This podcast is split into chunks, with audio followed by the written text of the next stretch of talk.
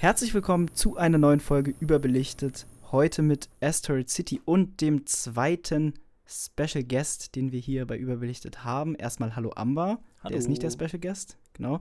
Und dann haben wir Max heute mit dabei. Hallo. Guten Tag, guten Tag. Und wir haben natürlich die Tradition der Quickfire-Fragen wieder mit dabei. Deswegen erstmal, um Max ein bisschen vorzustellen, hier äh, sind, glaube ich, jetzt insgesamt 13 Fragen an ihn. Ähm, so schnell wie möglich beantworten, wenn du kurz überlegen musst, ist okay, aber nicht zu lange. Ja, Ähm, es sind ein paar, noch für die, genau, noch für die äh, Zuschauenden, äh, Zuhörenden, äh, es sind ein paar ähnliche Fragen, äh, aber auch ein paar neue mit dabei und ich bin sehr gespannt auf einige Antworten. Also, bist du bereit? ja, Gut, dann fangen wir an mit Popcorn süß oder salzig. süß. Ganz klar. Bestes Filmjahr aller Zeiten. Boah, das ist eine sehr gute Sache. Ich würde sagen 1970. Na gut. Mit oder ohne Untertitel? Mit. Überbelichtet oder unterbelichtet? Überbelichtet. Ein schlechter Trailer zu einem guten Film. Ähm. Boah, schlechter Trailer zu einem guten Film. Fällt mir auf Anhieb irgendwie wenig ein, aber ich würde sagen The New World von Malik. Hat einen ganz furchtbaren Trailer, Okay. aber ist großartig. Wir haben witzigerweise uns gestern über das Gegenteil unterhalten, über äh, Trailer, gute Ja. Trailer zu schlechten Filmen. Ja, das stimmt. In- das stimmt. in- aber ich habe, glaube ich, auch New World da angeführt, weil ich den Trailer ganz katastrophal finde. Hm. So, dein zukünftiges Kind wird zwölf. Welchen Film schaut ihr am Geburtstag? Ähm, ich würde sogar auch sagen, New World von Malik. Das funktioniert. Okay, nur noch Letterbox Top 250 schauen oder Schwubbel Top 250 schauen? Schubbel Top 250. Ganz klar. Lieber alles in 3D oder alles in der Synchro? Alles in der Synchro. 3D An diese Filmmusik muss ich in letzter Zeit oft denken. Ähm, Days of Heaven, auch von Malik. Welcher Brian De Palma verdient die berüchtigten drei Sterne? oh, welcher Brian De Palma? Wahrscheinlich schon Highmom. Jetzt habe ich 1970 Hat er als schon. Jahr genannt und da kommt er auch her, aber Highmom ist irgendwie da fremdlich noch ein bisschen. Ich hatte schon Angst, jetzt kommt Mission Impossible, aber gut. Da muss man Ähm, aber natürlich nur ein bisschen aufklären, was es damit auf sich hat. ja. Ähm, welcher Film aus 2022 hatte zu viel Hype? Äh, aus 2023? Äh, 22. 22. Äh, boah, 22. Aber du kannst auch 23, aber da weiß ich schon was. Ja, 23 weißt du. 22, äh, Don't Look Up. Oder war das 21? Ich weiß es schon das gar war nicht mehr. 21, glaube oh, ich das sogar. war 21. So. Dann war 22 Menu. Menu, ganz klar. Ja, war- okay, du darfst nur noch einen Streamingdienst verwenden. Welchen nimmst du? Äh, Criterion Channel. Deine Lieblingsscheibe aus deiner Sammlung? Das sind alles schwere Fragen. New World Criterion auch. Voll die New World-Reihe hier, aber ist einfach ein guter Film. Das äh, war's. Interessant, interessant. Um noch einige, Sa- eine Fra einige Fragen hier zu erklären. Also, Max äh, verachtet Bo is Afraid. Das wäre sein überbewertetster Film aus diesem Jahr. Und er gibt sehr oft drei Sterne. ja, Das- und mir ist auch so viel dazu. aufgefallen, dass ich bei der Quickfire-Runde aus Versehen 70 statt 71 gesagt habe. Weil 71 war Oh. Touch of Zen und ich meinte 71, aber irgendwie bin ich da durcheinander Na gekommen. gut. Zu wenig Zeit. Passiert, ja. Ja. Genau. Aber schon mal immer besser. Bei Linus äh, haben wir mit dieser Quickfire-Runde, glaube ich, 10 Minuten gebraucht. Ähm, und das ging jetzt auf jeden Fall wirklich schnell. Gut, ähm, dann kommen wir heute mal zum Thema und zwar Asteroid City. Und zur Themenangabe oder zur Inhaltsangabe nochmal ganz kurz äh, eine, eine Sache, denn wir werden hier auch direkt gleich in den Spoiler-Talk äh, reinrutschen, weil das bei diesem Film auch einfach äh, nicht viel Sinn ergibt, da spoilerfrei drüber zu reden. Ähm, es geht um eine Stadt in der Wüste und ähm, da ereignen sich eben so einige Dinge. Und ähm, mehr kann man wirklich nicht sagen, außer wenn ihr jetzt noch mehr erfahren wollt, dann macht mal kurz Pause, schaut euch den Trailer auf YouTube an. Das ist so alles, ähm, was man dazu wissen sollte im Vorhinein. Wie Max und Amber gerade schon gesagt haben, ist es ein sehr guter Trailer, der genau die richtigen Sachen zeigt, finde ich, um auch Lust auf den Film zu machen. Deswegen ähm, so viel dazu. Äh, wir gehen jetzt dann eben, wie gesagt, gleich in den Spoiler-Talk rein. Also, wenn ihr den Film noch nicht gesehen habt, dann macht jetzt Pause und kommt wieder, wenn ihr ihn äh, geschaut habt. Genau. Äh, ansonsten, Spoilerwarnung ist ausgesprochen und ich würde sagen, wir fangen einfach erstmal ganz klassisch mit dem, mit eurem Eindruck an oder was, was denkt ihr denn so? Ähm, ich weiß nicht, wer von euch möchte anfangen. Ich kann Ähm, gerne. ich lass wenn- mal den Gast Ja, beginnen. gerne, genau. gerne. Ja. Also Rein, ich Max. muss schon sagen, dass ich irgendwie lange Zeit mit Anderson gefremdelt habe. Das hat irgendwie ein bisschen gedauert, bis ich mit ihm warm geworden bin. Aber das ist irgendwie jetzt passiert und ich fand Asteroid City überraschend gut. Also für mich ist es einer der besten. Ich finde, dass er durchaus auch einer der mutigsten Andersons ist. Ja, noch ganz kurz äh, als Erklärung für, oh, Ja. Entschuldigung, für die äh, Zuschauer, äh, Zuhörenden, die äh, das jetzt nicht wissen. Also das ist, äh, der Film ist von Wes Anderson, das ist sein elfter Spielfilm. Und Genau. ähm, genau, also er hat auch noch Filme gemacht wie äh, Grand Budapest Hotel, Moonrise Kingdom ist dafür bekannt, Mi- äh, Fantastic Mr. Fox, das wären jetzt so die bekanntesten. Genau. Und ich hatte tatsächlich zum Beispiel mit Budapest Hotel irgendwie meine Probleme. Ich habe den seitdem auch nicht nochmal geschaut. Aber Nur einmal insgesamt? einmal, genau. Das müsste jetzt Ah, okay. auch zwei Jahre her sein, glaube ich. Also müsste ich eigentlich nochmal reinschauen. Aber ja, das hat nicht so funktioniert. Aber der neue Anderson, der hat mir sehr, sehr gut gefallen. Das war schon, war ich sehr begeistert. Hab den ja schon gesehen am Freitag vor dem Kinostart in der Preview. Und das war im ausverkauften Haus sehr, sehr cool. Ja, das wollte ich eh noch fragen. Und zwar, genau, wie war diese Preview? Also waren da wirklich viele krasse Anderson-Fans ja, da? Ja, also da waren das Kino, wo ich war, das ist eh sehr, sehr nah mit Andersons Filmen, würde ich jetzt mal sagen. Weil immer wenn die da laufen, dann läuft nur Anderson im größten Saal dreimal am Tag. Dann läuft da nichts anderes. Und das war ausverkauft und man hat schon gemerkt, dass da viele da waren, die da Lust drauf hatten. Es waren noch einige da, die zum Beispiel, ich glaube, in den Presseverführungen waren, die waren noch ein bisschen vorher. Äh, ich glaube, man darf dahin, wenn man irgendwie im Kino arbeitet oder so. Zumindest meinte das einer. Und der fand den da so super, dass er gleich nochmal in der Preview da war. Also da waren schon echt große Fans da. Mhm, na gut. Und jetzt Amber, was sagst du? Genau, also ich bin äh, auf jeden Fall auch positiv ähm, rausgegangen aus dem Film so. Ähm, hat mir auf jeden Fall gefallen. Für mich ist jetzt nicht der beste Anderson oder so. Ähm, ich muss auch sagen, ich habe da, glaube ich, da haben wir gestern schon so ein bisschen drüber geredet. Mhm. Ich habe ihn mit Max tatsächlich geguckt nochmal. Also beziehungsweise er hat ihn jetzt zum zweiten Mal geguckt, ich habe ihn zum ersten Mal geschaut. Und äh, meine Reihenfolge, so mein Ranking von den Wes Anderson-Filmen ist genau andersrum eigentlich. ähm, also Grob Budapest Hotel ist mein Favorit so. Und danach äh, Rushmore ma- mag ich auch sehr gerne und äh, The French Dispatch. Und ich würde jetzt äh, den hier, ähm, Asteroid City, würde ich jetzt so einordnen bei Isle of Dogs und Moonrise Kingdom, die so nach French Dispatch für mich kommen. Also so in der Mitte quasi. Na gut. Okay.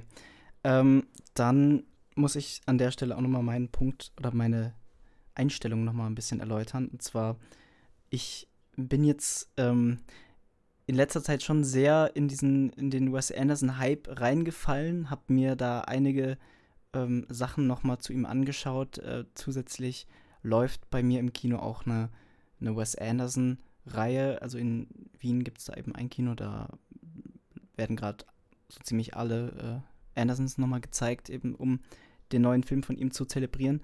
Und da habe ich dann eben auch zum Beispiel jetzt Moonrise Kingdom das erste Mal gesehen. Live Aquatic hatte ich vor einiger Zeit, äh, habe ich mir zu Hause angeschaut. Ähm, und ich beginne ihn auch wirklich immer mehr zu lieben. Ähm, ich finde, es ist bei ihm ein sehr äh, schwieriges Thema, was so Style angeht, ähm, weil ich das durchaus verstehen kann, wenn man sozusagen das ganz toll findet, aber jetzt irgendwie nicht so überfeiern kann oder, oder eben äh, in, in, so einen, in so einen Modus kommt, wo man dann sagt, also ich hatte es zum Beispiel auch neulich, ein Freund von mir hat gesagt, ähm, der ist, das ist schon ganz nice, aber so auf die Dauer wird das anstrengend, dieser Mhm. Style. Das ist so Mhm. eine Sache, die ich verstehen kann, aber persönlich nicht nachvollziehen kann. Also, ähm, Das ging mir auch teilweise so, muss ich sagen, bei ein paar Ja? Filmen. ja, Also auch. Ja. Ich bin nämlich eigentlich auch ein großer Fan von dem Stil von Wes Anderson, also wirklich dem rein visuellen. Aber äh, es, er hat so ein paar Filme für mich, die jetzt, also über die ganze Laufzeit, was die Story angeht, nicht so funktioniert haben. Also mhm. ähm, zum Beispiel jetzt so ein Bottle Rocket war jetzt für mich so der schlechteste, aber gut, das ist auch sein erster, da hatte er diesen Stil noch nicht so wirklich. Aber The Darjeeling Limited zum Beispiel hat für mich, sich für mich auch ein bisschen gezogen oder Mhm. äh, The Royal Tenenbaums. Ja, das gut, also die habe ich, die habe ich jetzt zum Beispiel noch nicht gesehen, aber so von denen, die ich jetzt eben bisher gesehen habe, ähm, das sind äh, eben äh, Life Aquatic, Moonrise Kingdom, Grand Budapest Hotel, French Dispatch und jetzt Asteroid City. Ähm, da, das, das fällt für mich alles so in diesen selben Rahmen. Und da sind wir auch gleich nochmal schon mal bei dieser Sache mit, äh, du meintest, du findest ihn visuell sehr ansprechend. Das wird euch beiden natürlich auch klar sein, aber ich würde es gerne nochmal betonen. Für mich ist Wes Anderson auch deutlich mehr als eben dieses Visuelle, sondern auch, es ist viel mehr auch diese ganze, diese ganze Art auch des Erzählens. Und ähm, ich, gestern dachte ich an eine Sache und zwar, einen anderen Regisseur, den ich ja sehr mag, ist Thomas Winterberg. Und ähm, der hat jetzt sozusagen mit dem Dogma 95 so eine Art ähm, absoluten Realitätsanspruch geschaffen. So, mhm. die Geschichte wird so realitätsgetreu wie möglich dargestellt. Das ist eine wackelige Handkamera und man versucht das so richtig äh, darzustellen, als wäre man dabei. So, es ist das Fest als Beispiel jetzt eben, das fühlt sich an wie so eine Familienaufnahme. Und ich finde, dass es genau, genau da ist äh, Wes Anderson eben das Gegenteil, weil es interessiert ihn überhaupt nicht, eben von einer Geschichte zu sprechen. In allen Wes Andersons, die es gibt, gibt es irgendwie eine Einbettung, da wird irgendwie gezeigt, wir befinden uns in einer Geschichte. Mal ist es eben, jetzt als Beispiel, mal ist es bei Grand Budapest Hotel eben das Buch, bei French Dispatch ist es der Zeitungsverlag, jetzt bei Asteroid City ist es das Theaterstück, bei Life Aquatic ist es der Dokumentarfilm. Mhm. Ähm, da gibt es bei allen Filmen irgendwas. Und das ist eben für mich so dieses äh, extreme Gegenbeispiel zu äh, diesem absoluten Realitätsanspruch, den man vielleicht hat, wenn man, sagen wir, ich will jetzt was genau so darstellen, wie es ist, so, weil natürlich wird niemand sagen, also auch nicht der überste Wes Anderson-Fanboy wird ja sagen, dass irgendwie die Geschichten, die Anderson erzählt, ja. irgendwie einen Realitätsanspruch ja. haben oder genau, oder halt eben so, dass es irgendwie da versucht wird, richtig darzustellen. Und das ist eben das, was mich so, so an dem Reiz, dieses, diese absolute Passion dem Geschichtenerzählen gegenüber. Und ich verstehe, wenn man das nicht ganz so feiern kann, aber es trifft halt absolut meinen Geschmack so. Ja, das verstehe ich. Ich finde auch, gerade zu dem Realitätsding, so in Asteroid City ist mir das total aufgefallen, wie schnell die Figuren immer sprechen. Manchmal lesen die ja. irgendwie einen Brief vor oder so. Er liest ja ihr einmal einen Brief vor und er redet so hm. schnell. das finde ich schon. Da könnte man sich gar nicht konzentrieren auf den Inhalt. Ja, ne, als würde er das schon auswendig wissen. Ich finde das auch immer sehr, sehr amüsant. Aber ich finde, dass hier in Asteroid City auch das stimmt, es ist wieder dieses typische Anderson. Er ordnet so ein bisschen seine Geschichte in Künstler-Kunst-Thema ein. Aber ich finde, dass er das, die Art und Weise hier ist ein bisschen anders. Ich finde, dass, dass sich das schon unterscheidet, beispielsweise von French Dispatch, der ja den mhm. Zuschauer mhm. schon immer wieder aus der Immersion rausholt. Und ich verstehe da auch total, wenn man sich da irgendwie schwer mit tut, weil das ja immer wieder Momente gibt, beispielsweise nach dem ersten Akt, wo du dann wieder das siehst mit den Künstlern und mit dem Fernsehregisseur und dem Theaterregisseur und allem. Und wenn man sich da schwer mit tut, weil das immer wieder so ein bisschen den Zuschauer rausreißt, kann ich das verstehen. Und da ging es ja, auch ja. einen Freund, mit dem ich den, den das erste Mal gesehen habe, dem ging das so. Und das habe ich nachvollziehen können. Aber ich finde irgendwie, dass das total spannend war. Also mich hat das eher gereizt, als dass mich das so ein bisschen abgestoßen hat, weil ich da schon so ein bisschen den Eindruck hatte, so sehr Andersons Filme immer einen ähnlichen Stil haben, macht er hier schon irgendwie was radikal anders. Ich weiß nicht, wie es bei euch ging. Doch schon. Ich, ich kann das äh, sehr nachvollziehen, weil auch wenn ich den Film jetzt absolut äh, liebe, Asteroid City, habe ich das schon sehr, also wenn man dann eben immer rausgeworfen wird äh, mhm. von dem, von dem, ich, ich weiß jetzt nicht, Brian Cranston war ein Fernsehmoderator? Moderator, oder? genau, ja. ja. Genau. Und ähm, wenn man da immer rausgezogen wird und sich gerade aber mit den Figuren aus der ähm, fiktiven Handlung genau, genau. Ähm, angefreundet hat, dann, ich, ich will es auch überhaupt nicht als negatives Erlebnis ähm, beschreiben, aber man denkt sich dann immer so, ah, schade, ich hätte jetzt gern noch, genau, noch ja, eine so Szene gesehen. Das so. auch. Ja, ja, voll. Voll. Deswegen, ich verstehe das. Amber, was, was sagst du dazu? Also ich fand es eigentlich durchaus vergleichbar jetzt mit der Art und Weise, wie The French Dispatch auch aufgezogen war. Mhm. Ähm, da war es zwar natürlich wirklich so anthologiemäßig. Genau. Aber da wurdest du auf jeden Fall quasi auch immer dadurch rausgerissen, dass so nach dem Motto, jetzt wird die nächste Geschichte erzählt aus dieser äh, ja. ähm, Sammlung von äh, Zeitungs. Aber ich, ja, da, da, da würde ich aber Max auch zustimmen und, um, ja. und sagen, dass es bei French Dispatch deutlich extremer ist. So. Na, und in also, French ja. Dispatch würde ich sagen, schließt ja. er ja auch mehr seine Geschichten ab. Also er, er, erzählt irgendwie eine kleine Geschichte und schließt die ab und dann geht es zur nächsten. Und hier hast du ja wirklich ganz krass, dass du immer wieder aus der Geschichte rausgebrochen wirst was ich so hm. in seinen Filmen noch nicht gesehen habe. Ja, das stimmt. Aber mich hat es auf jeden Fall jetzt äh, weder besonders gestört, noch ähm, hat es jetzt für mich mhm. wirklich so einen großen Mehrwert gehabt. Also ich muss natürlich sagen, es wäre schade, wenn die Ebene gefehlt hätte. Mhm. Also das ist schon gut, dass die drin ist, aber ähm, ist jetzt auch nicht so, als wenn das meine Lieblingsszenen gewesen wären. Okay. So dieses Theater. Also ich fand das tatsächlich mit am auffälligsten, muss ich sagen. Es gibt natürlich auch noch sehr viel anderes, was wir ja auch bestimmt besprechen werden. Aber ich finde, dass diese Strukturkunst, Künstler, die er ja schon immer hat, wie JK gesagt hat, die ist hier schon irgendwie so ein bisschen interessanter als sonst. Weil ich schon am Anfang, als ich gemerkt habe, okay, da geht's hin, hatte ich so ein bisschen die Sorge, dass es so ist wie immer. Aber das macht er ja dann schon irgendwie sehr viel anders. Ja. Ähm, Nochmal, wenn wir jetzt auch gerade bei French Dispatch sind, ich habe den nur einmal gesehen und ich glaube, das war auch zu wenig. Und ich, mhm. wenn ich mich eben auch recht dran erinnere, also das war halt damals auch nicht so angenehmen Umfeld oder besser gesagt die Atmosphäre, den zu gucken, war jetzt nicht so die richtige, äh, habe ich jetzt eben das Gefühl. Ähm, jetzt nicht irgendwie wegen anderen Personen oder so, sondern einfach generell, es war eine ungünstige Situation. Und mhm. ähm, deswegen will ich da auch nicht ganz drüber urteilen. Es ist auch nominell jetzt der schlechteste Wes Anderson für mich, aber ich will dem eben nochmal eine Chance geben, ähm, weil ich glaube, da muss man einfach noch mehr zur Ruhe kommen und diese einzelnen, ja, schon Kurzfilme eigentlich, äh, die da eben verpackt sind in, in, in einem ja, Spielfilm, ähm, nochmal noch mal ein bisschen genießen. Ähm, trotzdem kann ich diese Kritik eben bei French Dispatch auch verstehen. Und was ich dann aber eben nicht verstehen kann, ist, das soll jetzt auch überhaupt so kein Backfire oder so sein, aber die Sachen, die ich eben gelesen habe über Asteroid City, waren eben sowas wie ähm, das, was äh, Anderson eben in French Dispatch macht, so mit diesem bruchstückhaften Erzählen, übertreibt er bei Asteroid City komplett und ähm, sein Stil übernimmt sozusagen komplett die Oberhand und das ist einfach eine Sache, die ich nicht sehe. Das also, habe ich auch nicht verstanden jetzt im Nachhinein. Ähm, also ich ja. verstehe, dass er halt einiges ähnlich macht, wie er es in The French Dispatch gemacht hat, aber ich finde nicht, dass es, äh, dass es jetzt quasi Style over Substance in, der, in dem Sinne war, beziehungsweise dass halt der visuelle Stil im Vordergrund stand und die Story überhaupt nicht mehr. Das würde ich nicht sagen, weil die, finde ich, eher mehr jetzt im Vordergrund wieder stand als bei The French Dispatch, weil es da eben wirklich episodenhaft war mhm. und hier ist es durchgängiger. Also, ja, das stimmt schon. Ja. Aber ich, ich kann schon nachvollziehen, wenn man irgendwie, weiß ich nicht, mit dem Stil von Anderson langsam genug hat, wenn man davon genug hat, weil er schon seit sehr, sehr ja. vielen Filmen immer sehr, sehr ähnlich inszeniert und immer parallel und die Farben. Und ich finde das super und ich verstehe auch, wenn man das super findet, aber ich kann irgendwie auch genauso gut nachvollziehen, wenn man irgendwann sagt, jetzt mal einen anderen Film und irgendwie so ein bisschen eine andere Richtung, das wäre schön. Und das kann ich schon, schon nachvollziehen. Aber ob das jetzt ein Problem von Asteroid City ist, würde ich jetzt auch nicht sagen. Es ist eher ein Problem von Anderson dann.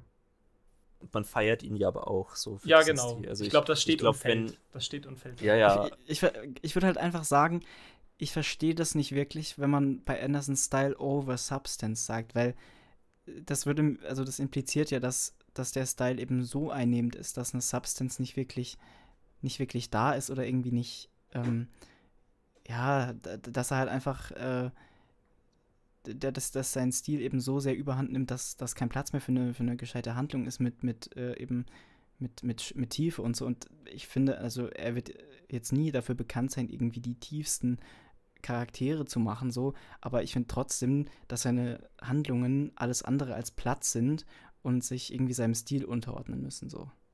Ich finde ja. vor allem, der Stil geht ja schon auch mit der Handlung und mit dem vor allem seinem Humor einher.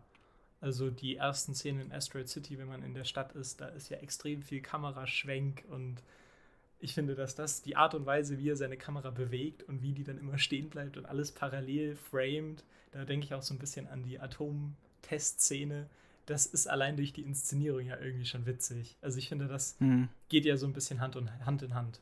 Die Inszenierung. Ja, auch mit dem Schauspiel äh, der Darsteller, ne? Ja. Also so genau. dieses bisschen roboterhafte, so, ja, was ja. die äh, Charaktere eben haben. So dass sie relativ starr immer irgendwo rumstehen oder so und dann äh, sich so also machen sie so eine Kopfdrehung oder so und schauen in die Richtung, wo irgendwas passiert, aber so genau wie es die Kamera letztlich auch macht. Also ja, genau. Irgendwie so, als wenn die Kamera selbst ein Darsteller wäre ja, in dem Ganzen. Auch, oder? Die Kamera, die atmet, ja. gerade am Anfang. Ja, die Kamera ist ja eigentlich auch eine, eine Figur. Da gibt es ja genug Leute, die das sagen. Ja, das stimmt, dass es eben eine Person, eine, so eine fiktive Figur ist, die sich noch in die Handlung einwebt und die ist ja im, in gewisser Weise ist sie ja eigentlich auch. Die Kamera ist ja dann Wes Anderson so in dem Fall weil Ja. das ist jetzt seine Vision der Dinge so. Ja. Da Ja. Eben noch mehr jetzt als noch mehr als bei Filmen, wo der Regisseur einfach so draufhält. Einfach, ja, die Personen müssen im Bild sein und das ist halt nicht bei Wes Anderson der Fall. Ja, Da er inszeniert das schon sehr präzise. Das ist mir auch Ja. extrem aufgefallen bei der Stadt, wie genau das alles durchinszeniert ist.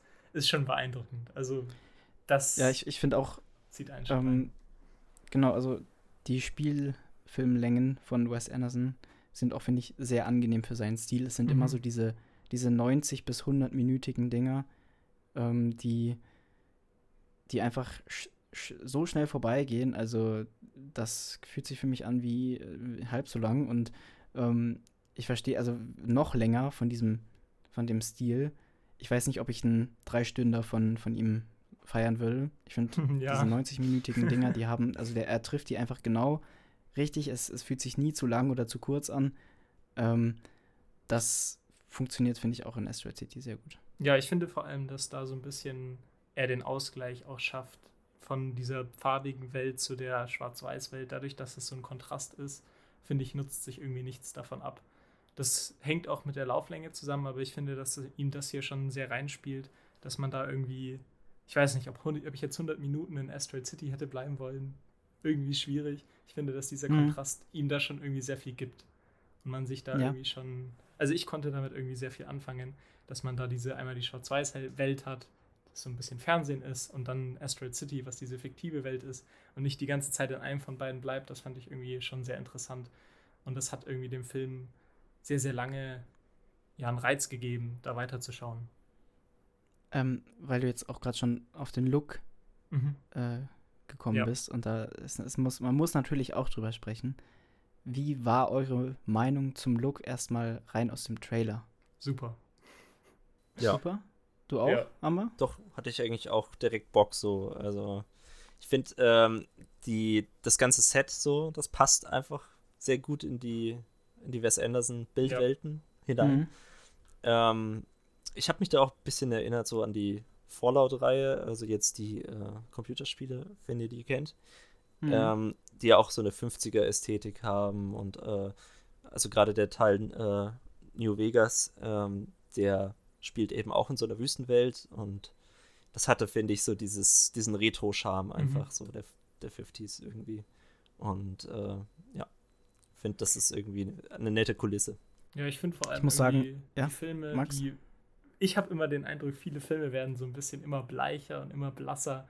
Und da ist dieses Radikale, die Farben poppen so richtig und sind so, ja, fast übertrieben. Weiß nicht, die sehen ja so ein bisschen beige aus, würde ich sagen, größtenteils. Das finde ich Ja, irgendwie. aber Scarlett Johansons Lippenstift, der hat Ja, geleuchtet wie ja, nix. der leuchtet, ja, Mhm. das stimmt. Also das ist Der alles Himmel so, auch. Ja. ich finde, das ist einfach ein willkommen, eine willkommene Abwechslung zu heutigem Hollywood, wo man irgendwie ganz häufig die großen Filme hat, die alle so düster ausschauen und irgendwie, weiß nicht, da vielleicht CGI kaschieren wollen oder so. Da ist so ein Look immer willkommen bei mir. Also ich muss sagen, ich war am Anfang, ich war nie wirklich ein Hater, der dann, der irgendwie gesagt hat, ja, das sieht irgendwie total kacke aus oder so, weil die Stimmen gab es ja auch bei dem Trailer. Ähm, aber ich war schon ein bisschen skeptisch, weil das sah für mich schon sehr, sehr türkisfarbig aus und sehr so knallig. Das hat mich so, so ein bisschen an so diesen einen Instagram-Filter erinnert. Ähm, aber ich finde, auf die volle Spielzeit im Kino war das irgendwie eine ganz, ganz äh, besondere Erfahrung, ähm, dass Wes Anderson da mit dem Look ähm, immer was sehr, sehr äh, Eigenes kreiert. Also ich finde zum Beispiel auch, ich habe es mir jetzt nochmal angeschaut, den Look von Grand, äh, Grand Budapest Hotel. Diese, diese Wärme passt da so, so gut dazu und jetzt äh, auch hier, ähm, was, er, was er eben dann da für Entscheidungen getroffen hat, nochmal was ganz Eigenes. Also ich finde Asteroid City hebt sich ja vom Look nochmal noch mal deutlich Ja. ab von seinen anderen Filmen. Ähm, ist auch äh, sehr passend. Ähm, und äh, deswegen hat mich das schon auch noch mal ein bisschen mehr überrascht, wie, wie toll ich das dann fand. Weil allein vom Trailer her war ich mir da eben nicht ganz so sicher. Ja, ist interessant, aber würdest du da nicht vielleicht auch sagen, dass die Schwarz-Weiß-Ebene das ein bisschen schmackhafter dann gemacht hat im Film als der ja Trailer? definitiv. Weil im Definitiv, Trailer schaut das das, ja, ja- schon so aus, ja. als ob man da 100 Minuten Overload diese Farben hat. Und Ja. ich finde auch, dass irgendwie so der Kontrast dem Ganzen da eine gute Abwechslung gibt. Es ist so ein bisschen wie, wenn du bei einem guten, herzhaften Gericht noch eine Cola Genau, dabei ja. hast, dann wechselt es immer ab zwischen süß Ja, und salzig. ja, Und dann ist es noch ja. intensiver. Ja. Das, das ist ein guter Vergleich. Na gut. Ähm, dann, wo, worüber wollen wir als nächstes reden? Ich habe ich hab einiges. Und zwar, ähm, wie wäre es denn erstmal mit den Figuren an sich? Mhm. Ich Weil jetzt auch gedacht, ja. ich habe nämlich eine. Gibt es so ein Highlight für euch? Weil ich habe nämlich, also es ist, es mag vielleicht sehr simpel sein, aber es gab wirklich eine Figur, wo ich immer lachen musste, durchgehend.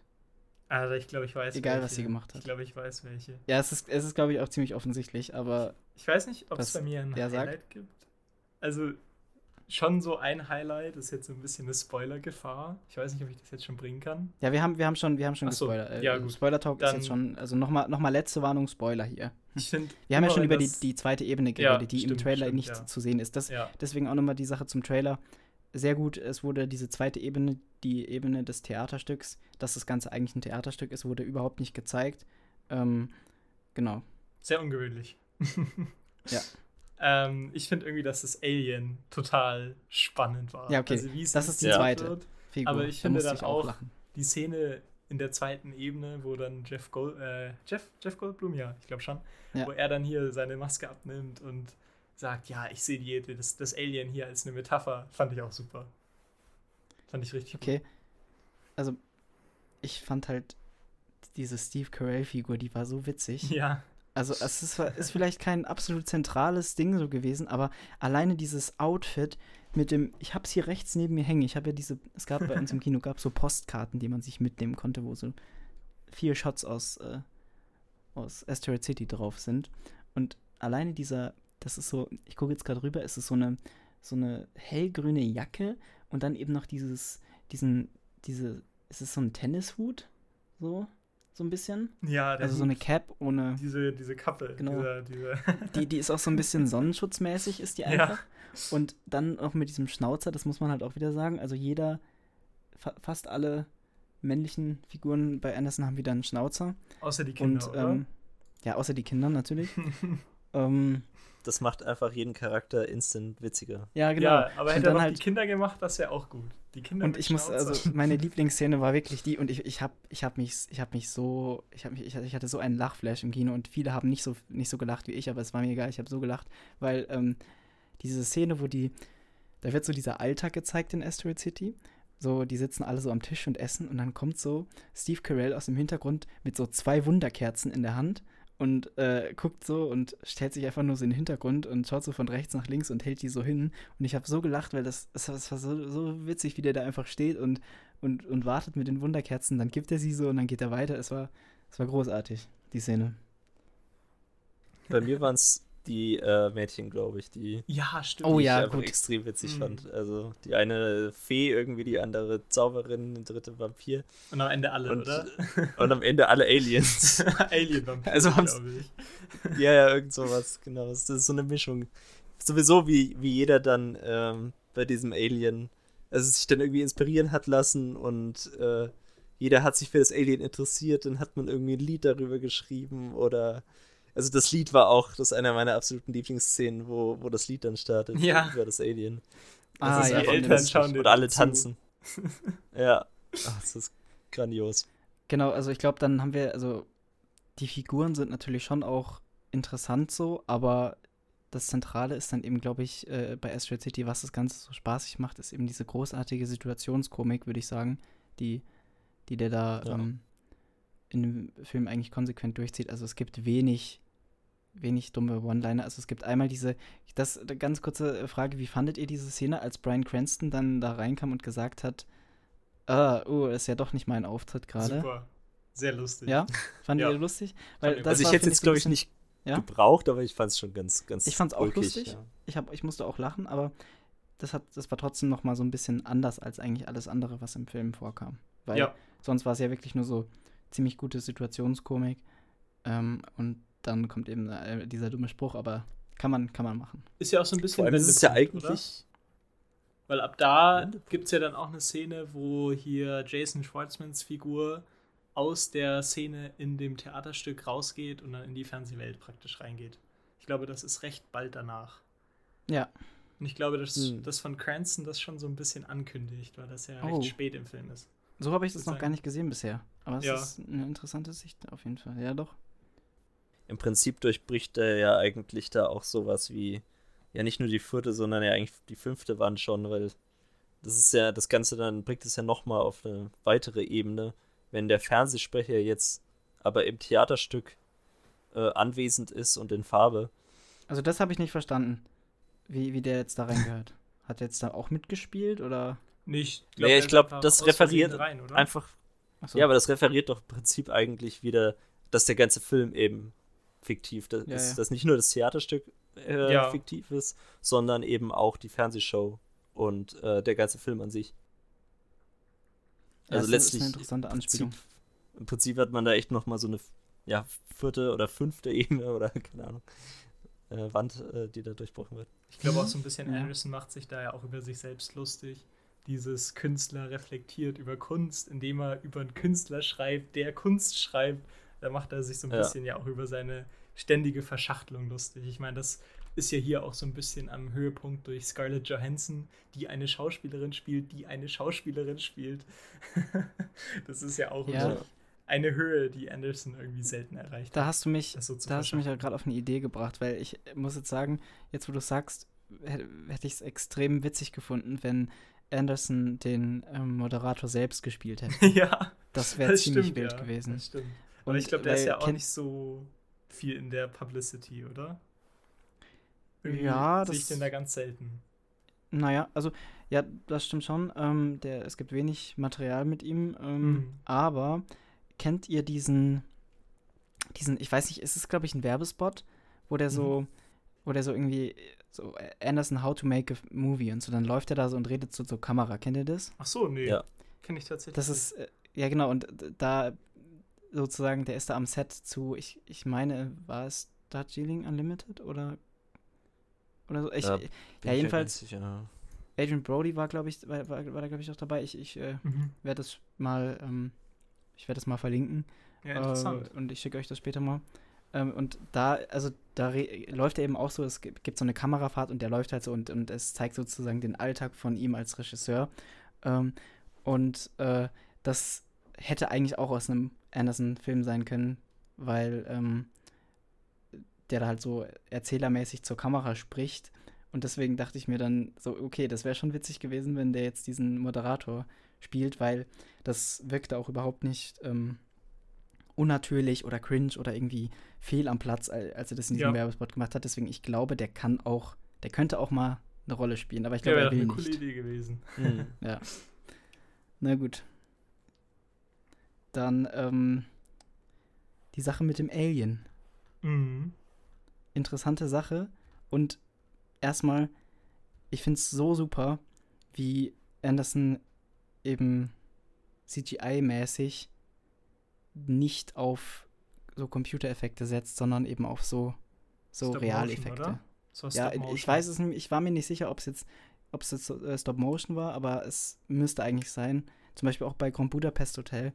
Das ganze Hotel ist ja auch eine Miniatur, so. Mhm. Ich finde, das ist so großartig, wie er quasi ähm, dann so ein bisschen so die Gegenposition einnimmt und ähm, dann eben anstatt das von, von Leuten am Computer entwerfen zu lassen, was ich auch nicht verteufeln will, was ja auch cool ist in manchen Filmen und definitiv seine Daseinsberechtigung hat, aber einfach auch mal die Gegenposition zu sehen und diese Practical Effects zu haben, sind ist echt schön. Ich muss Ja. aber, glaube ich, sagen, also ich glaube, es ist nicht äh, Stop Motion, weil ich Echt? gerade auch sehe im Cast, äh, dass Jeff Goldblum anscheinend Aber der, ja, ja, das aber der Alien ist ja, der gespielt ist ja behind the scenes, also in dem Fernseh, in Ja, ja. einer Fernsehszene ist er ja kurz da. Der, Ich hat, der hat das Alien gespielt, das hat. Anscheinend. Jetzt, wo also ich- jetzt wo du Ja, sagst, ja eine Szene mit Bli- ihm. dieser Blick, aber dieser gibt ja- Blick, ja, Ja, Welche äh, Szene meinst ja du? gut, er hat halt natürlich ein Kostüm an, das halt, äh, ja, Es gibt eine Szene gegen Besonders Ende, ist. wo hier äh, Schwarzmans Figur rausgeht aus dem aus der Szene und in die Fernseh ja weiß nicht hinter den Szenen beim in dem Fernsehstudio da da ist er dann und sucht dann Adrian Brody auf um ihn zu fragen ob er seine Figur richtig spielt Und ja. da läuft er an Jeff Goldblum vorbei, der gerade hier seine Alien-Maske hm. abgenommen hat und sagt und einer anderen Person erklärt, wie er das Alien gespielt hat. Und ja. ich glaube, dass sich das eher darauf bezieht, dass Jeff Goldblum in der Szene das Alien spielt, oder? Und nicht insgesamt. Ach so, das so, kann ja, auch sein. Ich glaube nicht insgesamt. Ich glaube nicht, dass das Alien, weil das war auch schon sehr dürr. Ich glaube nicht, dass das irgendein Anzug war, wo, wo Jeff Goldblum drin war. Aber ich muss ganz ehrlich sagen, also ich, es hätte sein können, dass also er könnte auf jeden Fall so das Model dafür gewesen sein, weil jetzt mm. eben, wo du sagst, dieser Blick vom Alien, dieser eingeschüchterte Blick, wenn er auch so ein bisschen, wenn er so ein bisschen nach seitlich ja. schielt, das, es erinnert schon ein bisschen an diesen Jeff Goldblum-Blick, wenn er so ein bisschen verängstigt. Jetzt äh, erinnert euch mal an die Grand Budapest-Szene, wo der wegrennt ähm, ja. vor dem, vor, vor William Defoe. Der guckt da genauso verängstigt immer zur Seite schielend. Das ist eigentlich derselbe Blick wie beim Alien. Ich stimme dir auch voll zu, dass der ähm, so eigentlich so aussieht als das Alien, als könnte es nicht von einem Schauspieler gespielt sein. Ich könnte mir halt vorstellen, dass es vielleicht ähm, ja so Stop Motion oder mäßig oder so vielleicht auch gemacht. Äh, ich meine nicht Stop Motion, sondern äh, Motion Capturing mäßig äh, gemacht wurde oder dass man halt irgendwie noch mal drüber animiert hat oder so und dass es nur Stop, äh, wie Stop Motion wirken soll und und das aber nicht wirklich ist. Aber also vielleicht ist es auch einfach ganz Stop-Motion und äh, sie haben den nur als Model genommen, das kann auch sein. Hm. Aber ja. es müsste man sich Bilder. mal drüber es gibt informieren. keine Bilder darüber im Internet. Das ist ich habe so ein bisschen, ich habe so ein bisschen gedacht, dass es Stop Motion ist, weil es zu Anderson einfach gepasst hätte. Das Auf jeden Fall. Ich habe ja, mir gedacht, das wäre eh höchste Zeit gewesen, dass er mal so seine Stop Motion Sache mit einem Realfilm kombiniert, weil er ja beides so ein bisschen gemacht hat. Er hat ja Fox mhm. und Isle of Dogs gemacht und halt seine ganzen Realfilme und diese Kombination die erschien irgendwie für mich wie so ein logischer Schritt, dass er das jetzt so macht. Fand ich In, sehr cool. In uh, The French Dispatch gab es ja eine ganze äh, Zeichentrick. Ähm, stimmt, ja, stimmt. Episode, ja, mhm. in ja, dem ja. Film, was auch ganz interessant war. Aber da war es jetzt auch nicht miteinander verbunden, genau. quasi, sondern äh, ja, nur ein Part des Films einfach. Hier war es ja wirklich miteinander kombiniert. Die sind ja auch einmal im selben Frame gewesen. Da gibt es ja eine totale, wo du das Alien siehst und die ganzen Figuren. Das fand ich irgendwie schon sehr, sehr cool und sehr bemerkenswert. Aber wäre auf jeden Fall spannend, wenn er mal einen Film machen würde, bei dem das wirklich so 50-50 so hm. gemixt ist irgendwie. Boah, 50-50 weiß ich nicht. Das wäre dann so eine. Das wäre dann so eine. Ja, oder so, so 70, 30. So eine TED-Sache oder, oder ja, so. Ja, ich weiß auch nicht genau, wie er das machen wollen würde. Weil das ja, gut, er, er würde es ja ein bisschen, er würde es ja anders aufziehen als, als jetzt TED. Ja, oder, genau. Zum Beispiel, es gibt ja auch diese ähm, Looney Tunes Sachen, mhm. die so gemischt sind mit. Ja, das wäre natürlich noch was anderes. Und Tom und Jerry. ja. Ja. Oh Gott. Aber auf jeden Fall auch sehr witzig, wie er das Alien generell darstellt, als sehr verängstigt ja. und, und ähm, so ein bisschen auch so, so tiermäßig. Es kommt einfach so, so rausgekrochen sozusagen und möchte nur seine Sachen machen.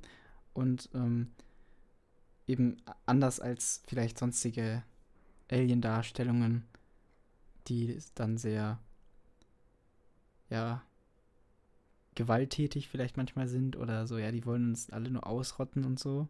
Aber ich finde, da ist ähm, ja sogar eher die Reaktion der Menschen absurder und ungewöhnlicher. Ja, das weil, eine absurd trifft auf das andere tatsächlich. Ja, weil, ja. Ich muss auch sagen, der Kontrast so, sie kommen halt in so einem ultra heftigen Raumschiff an und man mhm. denkt eigentlich schon, also sie haben die Mittel, sie zu vernichten und dann wird da so diese einzelne Stange runtergelassen. Da wird dann nochmal so dieses kleine Beinchen auch ausgefahren. Und so, super witzig, dann kommt es so runter und dann, ähm, das ist, finde ich schon ziemlich witzig. Und dann, ähm, ja, die Reaktion der Menschen mit diesem Foto und dann macht das Alien das so nach. Es ist, es ist schon eine sehr witzige Szene, muss man sagen. Ja, das stimmt. Aber ich würde trotzdem sagen, dass so, dass Aliens als harmlos dargestellt werden, das kennt man ja schon aus Hollywood. Zum Beispiel E.T. Ja. oder so hat das ja schon sehr salonfähig ja, gemacht. Dass das man mit natürlich. Aliens auch so kleine Wesen, die schüchtern sind und Angst haben oder so, verbindet. Das ist ja schon eher etablierter. Dagegen, dass so Menschen damit reagieren, dass sie erstmal ganz entspannt sich da hinsetzen und extrem schnell wieder durchsprechen, was jetzt das Protokoll ist, aber irgendwie auch so und eine selbstironische Art und Weise. Ja. Ist schon auch ja. interessant und lustig. Wobei das Aggressive ja durchaus, also auch nochmal Thema wird. Also die überlegen sich schon quasi, wie geht man gegen die Aliens vor, wenn sie denn Feinde sind und so. Total, und, äh, total. da Aber die die Art Waffen und dann auch Weise, wie sie es ausgepackt noch. besprechen, passt halt gar nicht zu den Mitteln, die sie besprechen. ja, Ich fand diese äh, Szene ziemlich witzig, wo der eine Cowboy-Typ dann so ein so einen Monolog gehalten hat, so über Freundschaft und alles, dass sie eigentlich nur Ding waren. Das war schon ziemlich, ziemlich so ironic, so. Ja, Fand, Ja. hab ich, hab ich, äh, fand ich ziemlich witzig, tatsächlich. allgemein mochte ich die Cowboy-Dynamik mit Maya Hawk schon auch gerne. Ich fand, die hat auch sehr gut funktioniert. Dass Maya Hawk so ein bisschen als Lehrerin damit struggelt, wie sie das den Kindern verkäu- verkauft. Und dann kommt immer der Cowboy rein und labert irgendeinen Unsinn. Das war schon sehr lustig immer. Ja. ja. Nee, ich glaube, es ist definitiv auch ein Film insgesamt, den man sich schon, schon mehrfach angucken kann. Und dann werden die Witze eben auch noch immer, immer gleich lustig bleiben, weil das eben, eben es ist halt eben so eine Situationskomik und äh, keine, keine, ähm, keine One-Liner, die man dann beim zweiten Mal nicht mehr lustig Mhm. findet, sondern es sind einfach Dynamiken, die da erschaffen werden, die auch meiner Meinung nach schwer zu erschaffen sind und leider auch immer weniger werden ähm, in vielen äh, Comedy-Filmen. Ähm, deswegen, er, er hat ja immer Humor in seinen Filmen mit dabei, so. Ähm, also, ich weiß nicht, wie ist es bei, bei den früheren, so Bottle Rocket und so, hatte da auch, hatte da auch Äh, ja, äh, doch. viel Humor drin? Auch sehr komödiantisch. Ähm, aber der ist halt, also der ist einfach vom Stil äh, normaler noch, sag ich mal. Äh, ich finde, er reiht sich durchaus ein in viele andere äh, Action-Komödien der 90er Jahre. Auch äh, True Romance. Äh, ich finde, der ist da fast ein bisschen ähnlich. Mhm. Allgemein wirkt er so ein bisschen Tar Tarantino-haft. Interessant. Okay. Macht ja auch Aber- irgendwie Sinn, ne? Weil er ja schon, glaube ich, in der Hochphase so von Tarantino rauskam, na- nach Pulp Fiction und so. Ja, Kann das schon sein. aber meiner ein- Meinung nach halt so- schlechter. Leider. Ja, es gab so ein Video, jetzt habt ihr das gesehen von Letterboxd, wo die beim, bei der Premiere so die äh, Anderson-Schauspieler alle so gefragt haben, was ihr Lieblings-Anderson ist. Ja, das habe ich gesehen. Ja, Ja, ziemlich viele, Letterboxd, ne? Ja, genau, ziemlich viele haben äh, Rushmore und Bottle Rocket gesagt.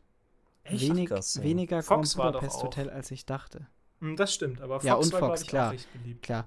Ja, ja, das auch noch. Aber, Also Bottle ähm, Rocket habe ich irgendwie nicht mitbekommen, dass das Leute gesagt haben. Vielleicht, Dagegen- vielleicht verwechsel ich das dann. Aber es war auf jeden. Fall, Rushmore war, war eine, Ja. einer der meistgenanntesten. Ja, das stimmt. Finde ich gut, ja, weil ich hatte eigentlich immer ja das Gefühl, dass die meisten den nicht so mögen, aber ich mag den sehr. Und äh, ist cool, dass der da doch seine Fans hat. Ich habe den Was damals würdet ihr sagen? Was ist denn der unbeliebteste Wes Anderson? der unbeliebteste? Ähm, Ja. Ich kann ja mal kurz nach in Letterbox bin ich. also vom Gefühl her schon Bottle Rocket. So rein vom ja. Bauchgefühl. Dass so der Okay. erste nicht so mega gut ankommt. Ich glaube dagegen Asteroid City, der erholt sich ja gerade schon. Der kam ja, glaube ich, kam der diese Woche schon in den USA raus oder erst nächste? Also ich glaube erst nächste. Und deswegen weiß man da ja noch gar nicht, wie Mhm. der allgemein jetzt wegkommt. Genau, Letterboxd haben den 21.000 Leute gesehen. Das ist ja im Vergleich zu den anderen Andersons noch nicht so viel. Da kommen bestimmt noch einige dazu. Und ich glaube, dann kann man erst einschätzen, wie der so allgemein wegkommt. Aber Ich sehe es jetzt gerade auch. Äh, Bottle Rocket ist tatsächlich am schlechtesten Mhm. bewertet von den Langfilmen. Ähm, und als zweites ist momentan bei Letterboxd Asteroid City, aber ja, das ist jetzt eben wirklich noch zu früh, um ja, das sagen Das würde mich sehr wundern, wenn der sich da unten ansiedelt. Also, der ja, hat schon, finde ich, seinen Charme. aber, Aber ich glaube, das liegt ja ein bisschen an der, Über, an der Übersättigung. Ja, genau, das ich Dispatch auch, ist nämlich, ist nämlich direkt dahinter, beziehungsweise Ja. davor, wie man sagen will. Und ähm, das liegt wahrscheinlich wirklich einfach daran, dass das die neuesten von den beiden Filmen sind.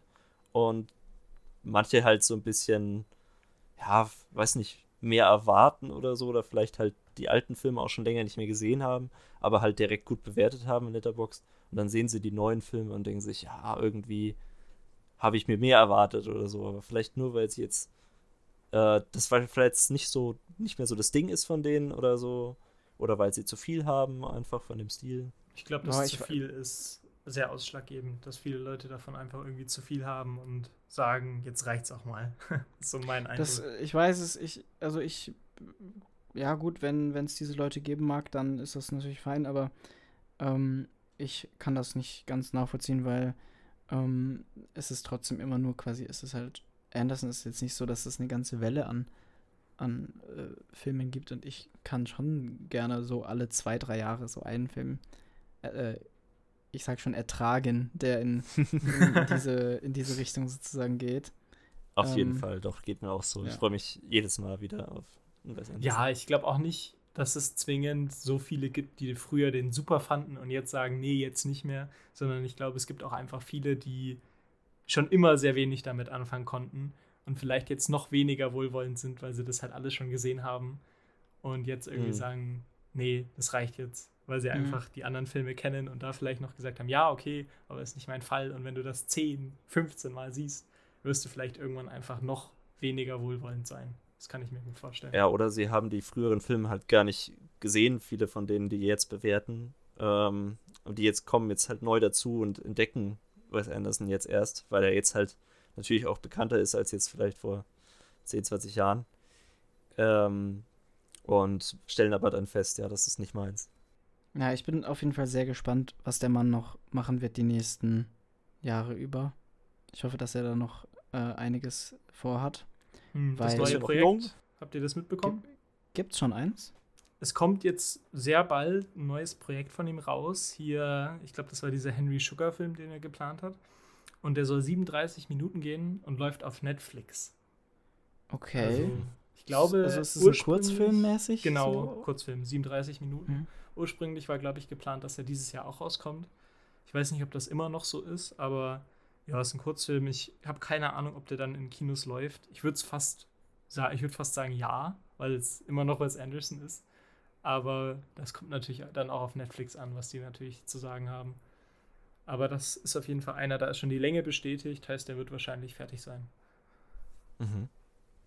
Was ich gerade sehe, der ist tatsächlich auch schon 54 Jahre alt. Also das denkt man, finde ich, ja, ja, gar doch. nicht, wenn man den Das stimmt. Sieht, Wes Anderson sieht ziemlich jung aus. Ja, das stimmt. Ja. Hatte ich auch überhaupt nicht auf dem Schirm, jetzt wo du sagst. Ganz komisch. Ich hätte auch gedacht, der ist so 40 oder so. Ja. Aber man muss halt auch ehrlich sagen, also ich, mich würde das sehr wundern, wenn Anderson eben nichts mehr bekommt. Ich habe jetzt auch das, das äh, Budget nochmal nachgeguckt und ähm, das Total Budget mit, mit Cast und so, also Produktionsbudget, 15 Millionen, ne?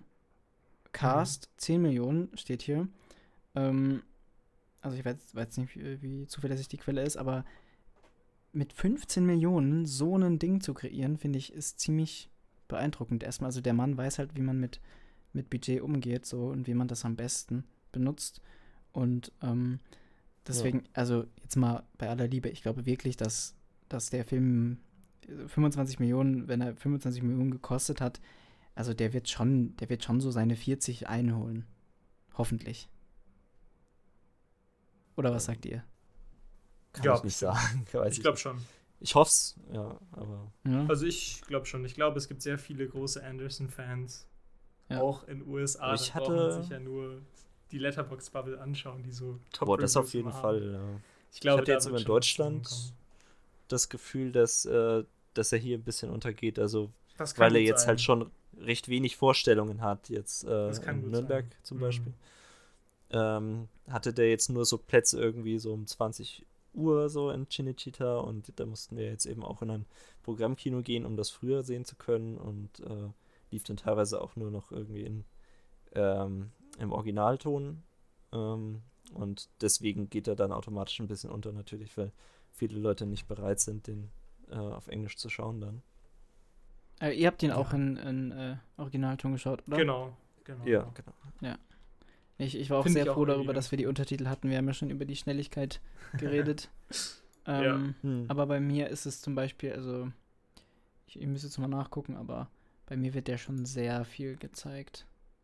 Also jetzt beispielsweise in dem einen Kino läuft er dreimal am Tag, dann da zweimal, nochmal zweimal. Also bei mir ist, äh, sieht man den schon sehr viel. Auf jeden das ist, glaube ich, wieder dieser Unterschied Wien-Nürnberg äh, ist, ist, ist, bisschen, ist, ist bisschen vorhanden, auf jeden Fall, ja. Genau. Ja, aber bei uns läuft der schon auch häufiger. Also heute läuft er zum Beispiel in dem Programmkino halt viermal am Tag. Ist schon, ist schon vorhanden. Weiß ich nicht. Na gut.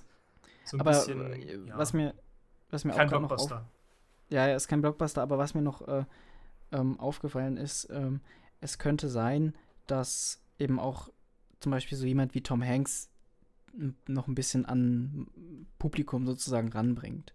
weil auch wenn der jetzt nicht, nicht so die absolute Hauptfigur ist, ist er zum Beispiel schon jetzt erst auf dem Letterbox-Backdrop hinten drauf. So, ähm, im Trailer wird er gezeigt, direkt in der ersten Szene. Deswegen, ich kann mir, also es gibt ja schon eine, eine große Tom Hanks-Fanbase jetzt beispielsweise in Amerika.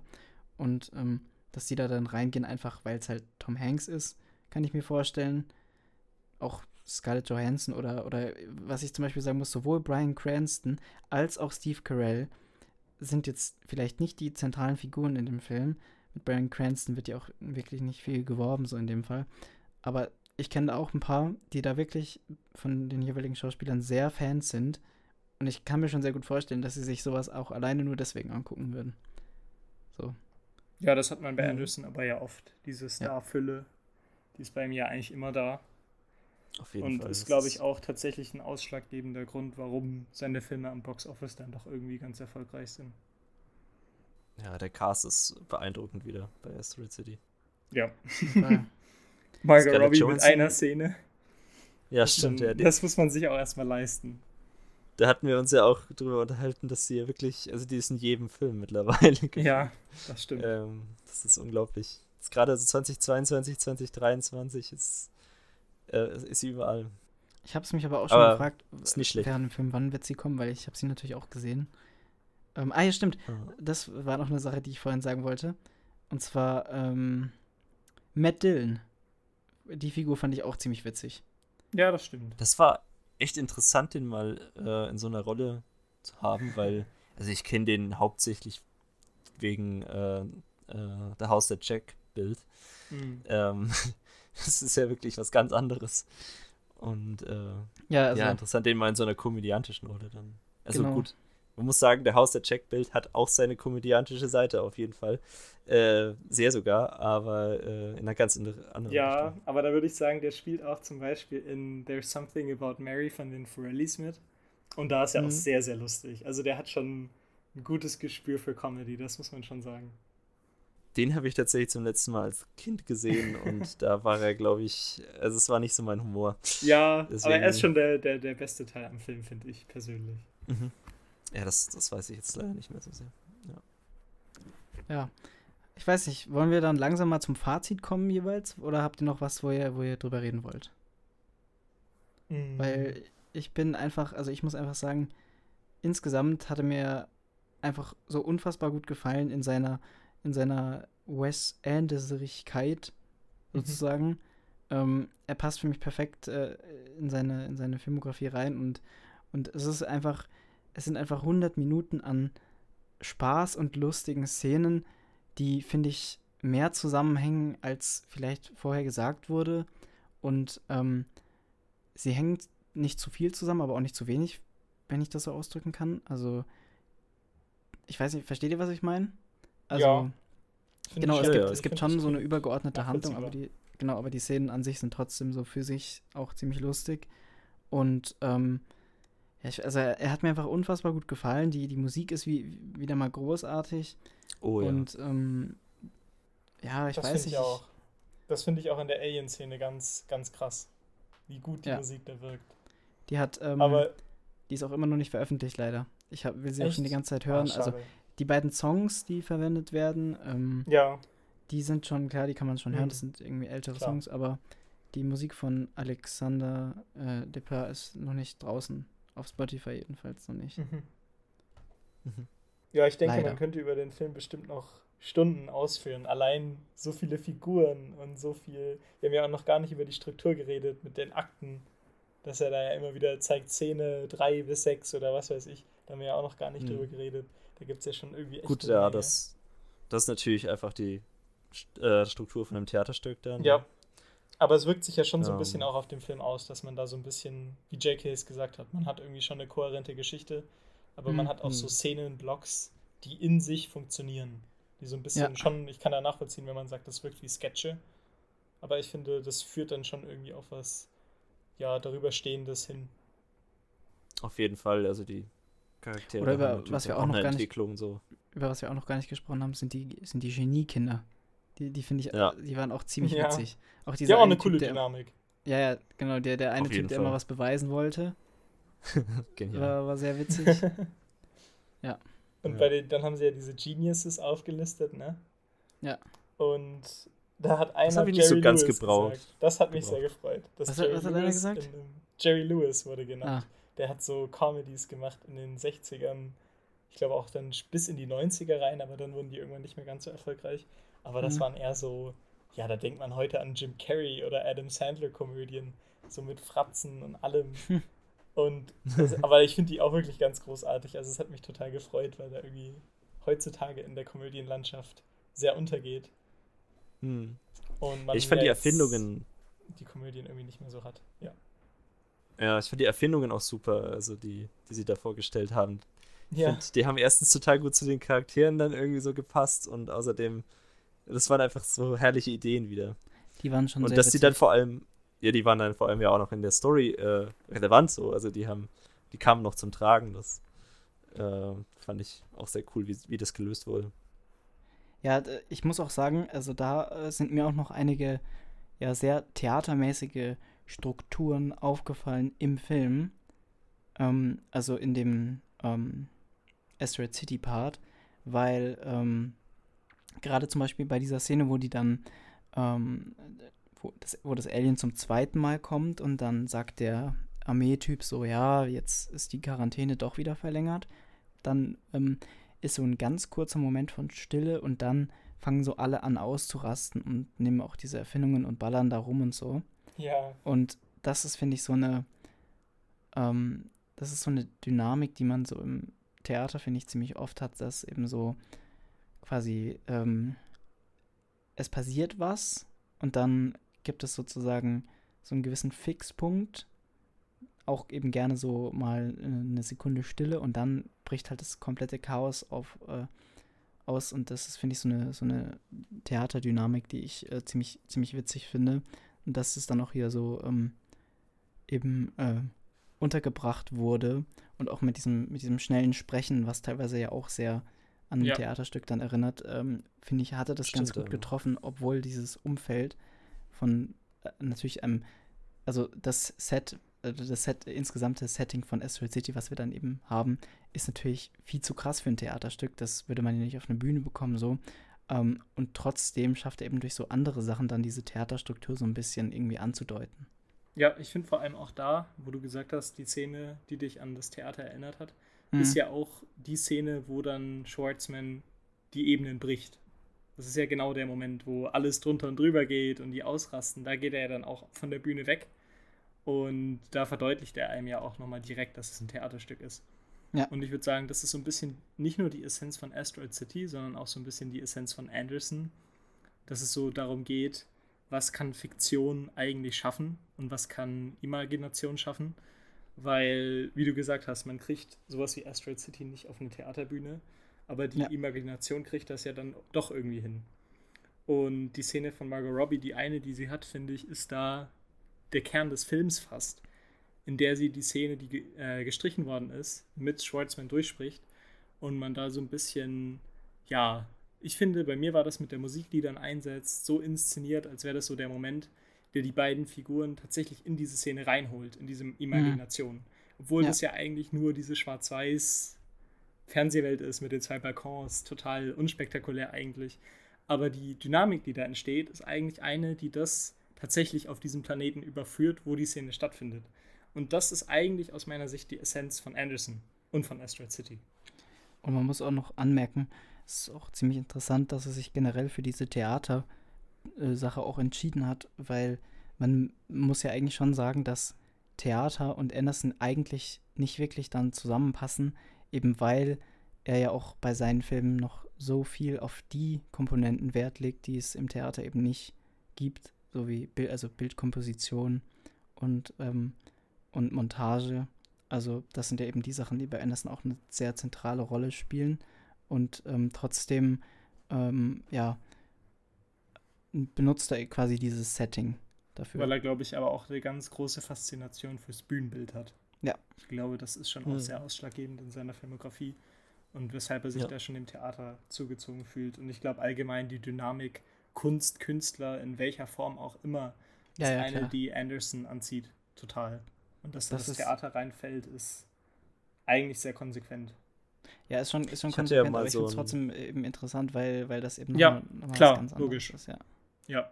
Ich hatte mal als Hausarbeitsthema ja auch ähm, so Film und Theater quasi so verbunden, also so Transmedialität Mhm. und äh, ähm, habe da über äh, Birdman gesprochen, Ja. Mhm. der, der natürlich das The äh, Theater sehr behandelt, äh, also auch jetzt im visuellen Stil und so, nicht nur eben in, als Thema. Und äh, ich glaube, wenn jetzt Asteroid City da schon rausgekommen wäre, dann hätte ich vielleicht Asteroid City behandelt, weil, also ich habe mir auch so, musste ich an Wes Anderson denken auf jeden Fall, als ich diese Hausarbeit äh, eben geschrieben habe, beziehungsweise davor mir überlegt habe, welchen Film nehme ich so. Ja. Ähm, aber es hat dann doch keiner so richtig gepasst, weil ich mir Mhm. immer gedacht habe, ja, okay, aber Theater ist ja nicht Thema. Also es wird so ein bisschen gespielt irgendwie mit diesem Theaterhaften, äh, was jetzt die Bühne angeht quasi, also was die Kulisse angeht. Und was jetzt zum Beispiel das, das Bild angeht, dass du eben so von vorne parallel so drauf schaust. Ähm, aber äh, genau, es war halt nie so richtig jetzt Thema so. Und, und jetzt hat er das mal wirklich zum Thema gemacht und ich finde, es passt sehr gut zu seinem Stil. Ja, das stimmt. Das ist tatsächlich der theatralste Anderson, oder? Ich habe noch nicht alle gesehen, aber von denen, die ich gesehen habe, ist das schon so der, der das Theater am konsequentesten anspricht. Durch diese Fernseh, du hast ja dieses Fernsehformat, aber da wird dann letztendlich das Theaterstück geplant und dann hat man das Theaterstück. Das ist ja schon so eine Ebene, die dann auf den Film überführt wird und in der Form hatte ich das bei Anderson tatsächlich auch noch nicht wahrgenommen. Sehr spannend. Aber wie gesagt, ich finde, Mhm. es passt insofern einfach sehr, sehr gut zu ihm, dass er so eine unglaubliche Faszination für das Bühnenbild allgemein hat und für seine Szenerien, die er ja auch perfekt strukturiert, sodass er diese parallelen Einstellungen überhaupt kreieren kann. In Rushmore spielt Theater auch eine Rolle. Ah, okay. Ähm, ja, gut. Ja, da, gesehen. also da gibt es so kleine Theateraufführungen, äh, weil der Protagonist eben auch theaterbegeistert Mhm. ist und dann eben in seiner Schultheatergruppe, wenn ich mich recht erinnere, dann eben auch Theater spielt Okay. und selbst äh, Theaterstücke auch schreibt. ja, ist es, Genau. ist es nicht das erste Mal, also ähm, Jason Schwartzman ist doch die Hauptfigur in Rushmore, oder? Ja. Deswegen ist es nicht das erste Mal, dass wirklich, dass er dieselbe, den, den, denselben Schauspieler verwendet für eine Hauptfigur. Für eine Hauptfigur. Ähm, Boah, das kann gut sein. also er verwendet ja oft dieselben Schauspieler. Ja, das ist klar, aber, aber er wechselt trotzdem immer so in den Hauptfiguren ab.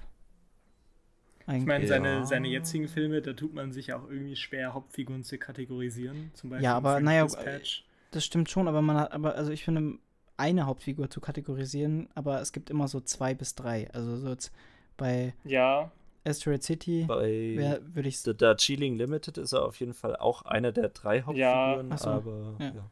da kann man aber auch argumentieren, dass er jetzt nicht die wichtigste, sondern eher die zweite Hm. oder drittwichtigste ist von denen. hm. Ja, Ich meine, bei aber das ist ein Budapest interessanter Hotel- Gedanke, ne? Das stimmt schon. Er recycelt irgendwie selten seine Hauptfiguren. Ja, selten. Also, also die treten dann eben immer wieder auf und so. Mhm. Also die, die kommen immer. Ich, ich, ich, das mit, äh, wu- wusstet ihr übrigens, warum Bill Murray nicht dabei ist?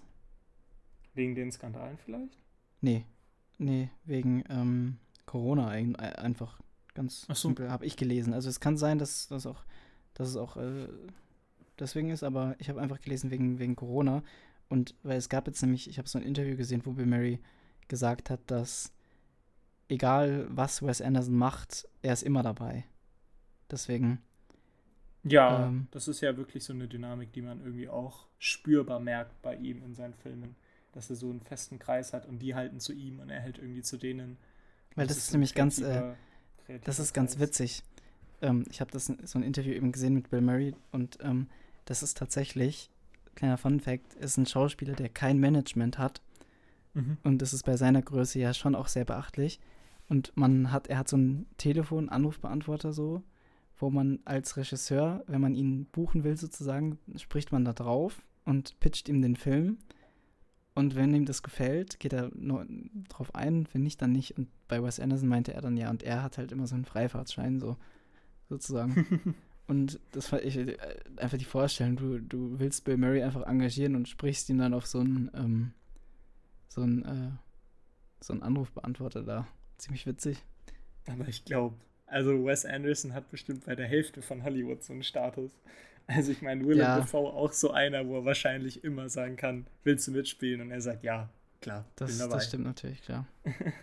War diesmal ja auch eine recht kleine Rolle. Ja, genau. Wo, keine Ahnung, also ich habe das Gefühl, bei manchen anderen Filmen, da wäre das hier Majestätsbeleidigung, wenn du Schauspieler wie äh, hier Willem Dafoe und Margot Robbie oder Jeff Goldblum gibst so eine Szene und dann ist Schluss. Aber er kann das machen. Er hat hier Freifahrtschein. Das ist überhaupt ja. kein Problem. Wenn Wes Anderson das machen will. Was ja aber eigentlich auch ziemlich cool ist. Einfach diese, ja, total. Ja, ja. voll. Also ich habe auch das Gefühl, der wird einfach, der wird sehr respektiert und der respektiert aber seine Schauspieler auch sehr. Das, ja, das glaube ich auch. Das muss ich sagen. Also bei dem Making-of von Grand Budapest Hotel habt ihr das gesehen? Da gibt es nee, ein YouTube-Video, so, so eine halbe Stunde Material, glaube ich. Und das ist wirklich beeindruckend, weil dieser Typ, der ist sich für nichts zu schade. Das, ich glaube, diese Set-Atmosphäre bei dem ist so wholesome. Also so beschreiben die das, äh, die Schauspieler auch das äh, bei Interviews. Aber das ist so witzig. Da, da gibt es ja so ein paar verschneite Szenen. Dann sieht man so Wes Anderson, wie er so mit so einem Besen sich das so herrichtet, wie er das haben möchte.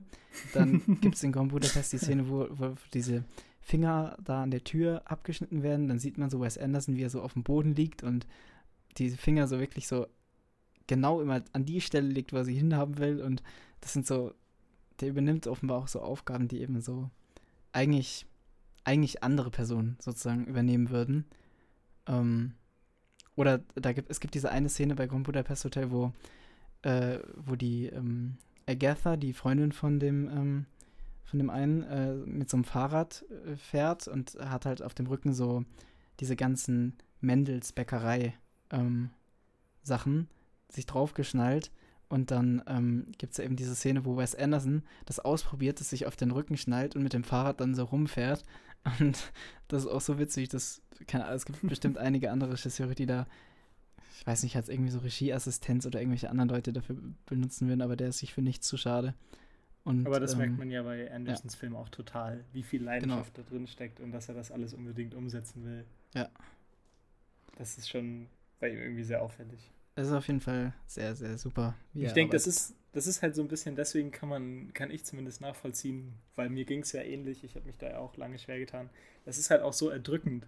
Er hat da so eine Leidenschaft drin und er macht das alles so nach seinen Vorstellungen. Und wenn man da irgendwie nicht, nicht mit zurechtkommt und sich in dem Stil nicht reinfindet, dann hat man irgendwie auch keine andere Wahl. Dann wird man davon irgendwie sehr kompromisslos erdrückt.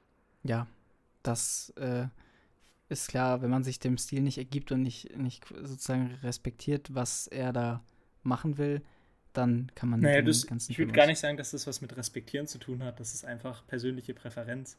Aber ich glaube, das sorgt ja auch dafür, dass so viele ihn so mögen. Dass er mit so unendlicher Überzeugung dabei ist und das alles so durchzieht. Ja, dann, dann, dann äh, sag nicht respektieren, sondern wertschätzen. Ja, wertschätzen ja. ist, glaube ich, ganz gut. Ja, ähm, genau. Dann, ich weiß nicht, hat noch jemand von euch was zu sagen, weil ansonsten könnten wir eigentlich zu Vini wie die Votung kommen. Ja, gerne. Oder? Von mir gerne. Dann geben wir dem Gast natürlich mal den, den Vortritt. Hast du, hast du dir schon was rausgesucht? Ich habe mir tatsächlich schon was überlegt, ja. Dann Und zwar ein Film, let's go. den ich die letzten, in den letzten, ich glaube, vier Wochen oder so zweimal gesehen habe. Und zwar tatsächlich von einer Person, die ich gerade erwähnt habe und die auch in Asteroid City vorkommt, namentlich zumindest erwähnt wird, und zwar Jerry Lewis. Der mhm. hat nämlich 1961 The Ladies Man gemacht, eine Komödie.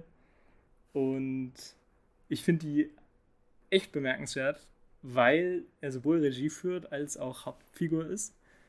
Und Jerry Lewis ist schon eher so bekannt für seine übertriebenen Grimassen und seine Blödeleien und in Ladies Man aber hat er eine so unfassbare Kulisse gebaut, ich glaube, das hat eine halbe Million US-Dollar gekostet, die nur aus einem Haus besteht und so ganz vielen offenen Zimmern und seine Kamera bewegt sich da so elegant durch und es ist so perfekt und genau inszeniert. Und dann aber hast du wieder diesen Kontrast zu seinen Grimassen und seinen Blödeleien. Und dieser Kontrast ist einer, den ich so ansprechend finde und den ich so interessant finde in der Komödie, dass ich den einfach zweimal sehen musste, um den so richtig wertzuschätzen. Also das ist so ein bisschen eine Empfehlung, die ich unbedingt rausgeben möchte, weil den echt wenig Leute kennen.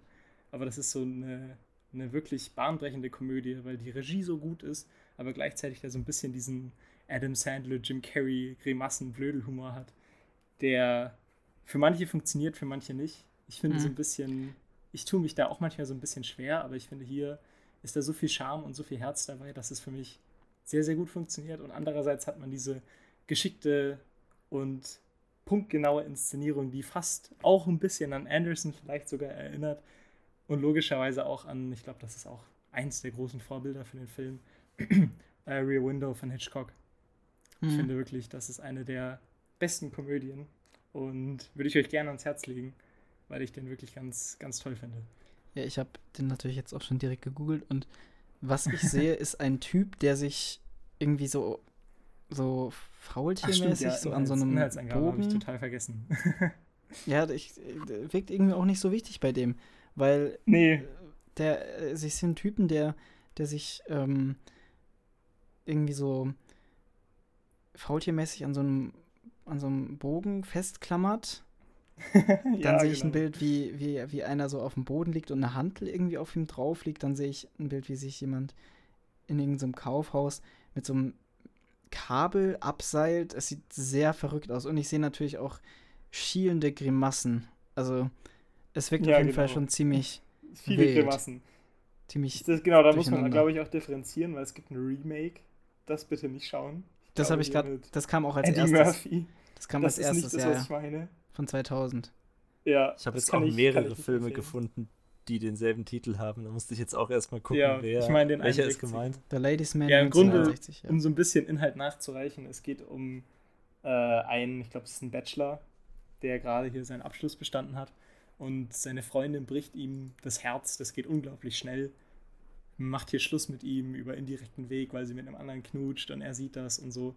Und dann, glaube ich, sucht er irgendwie einen Job als Bachelor, möchte irgendwo reinkommen und landet dann eben in diesem Riesenhaus und er ist dann so herzzerbrochen, dass er sagt, er kann hier nie wieder mit einer Frau zusammenkommen und ihn gruseln auch alle Frauen.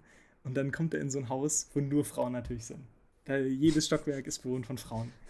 Und das Okay, ist so ein, klingt bisschen, extrem witzig. so ein bisschen der Plot von dem Film. Und er hat die ganze Zeit so Anfälle, wenn er die Frauen sieht. Und es macht extrem viel Spaß. Es ist so unfassbar gut inszeniert und hat gleichzeitig irgendwie eine sehr simple, stupide, aber auch richtig spaßige Idee. Also auch nur 90 Minuten lang. Wenn man da irgendwie Lust hat auf einen spaßigen Abend, ist das eine echt coole Empfehlung.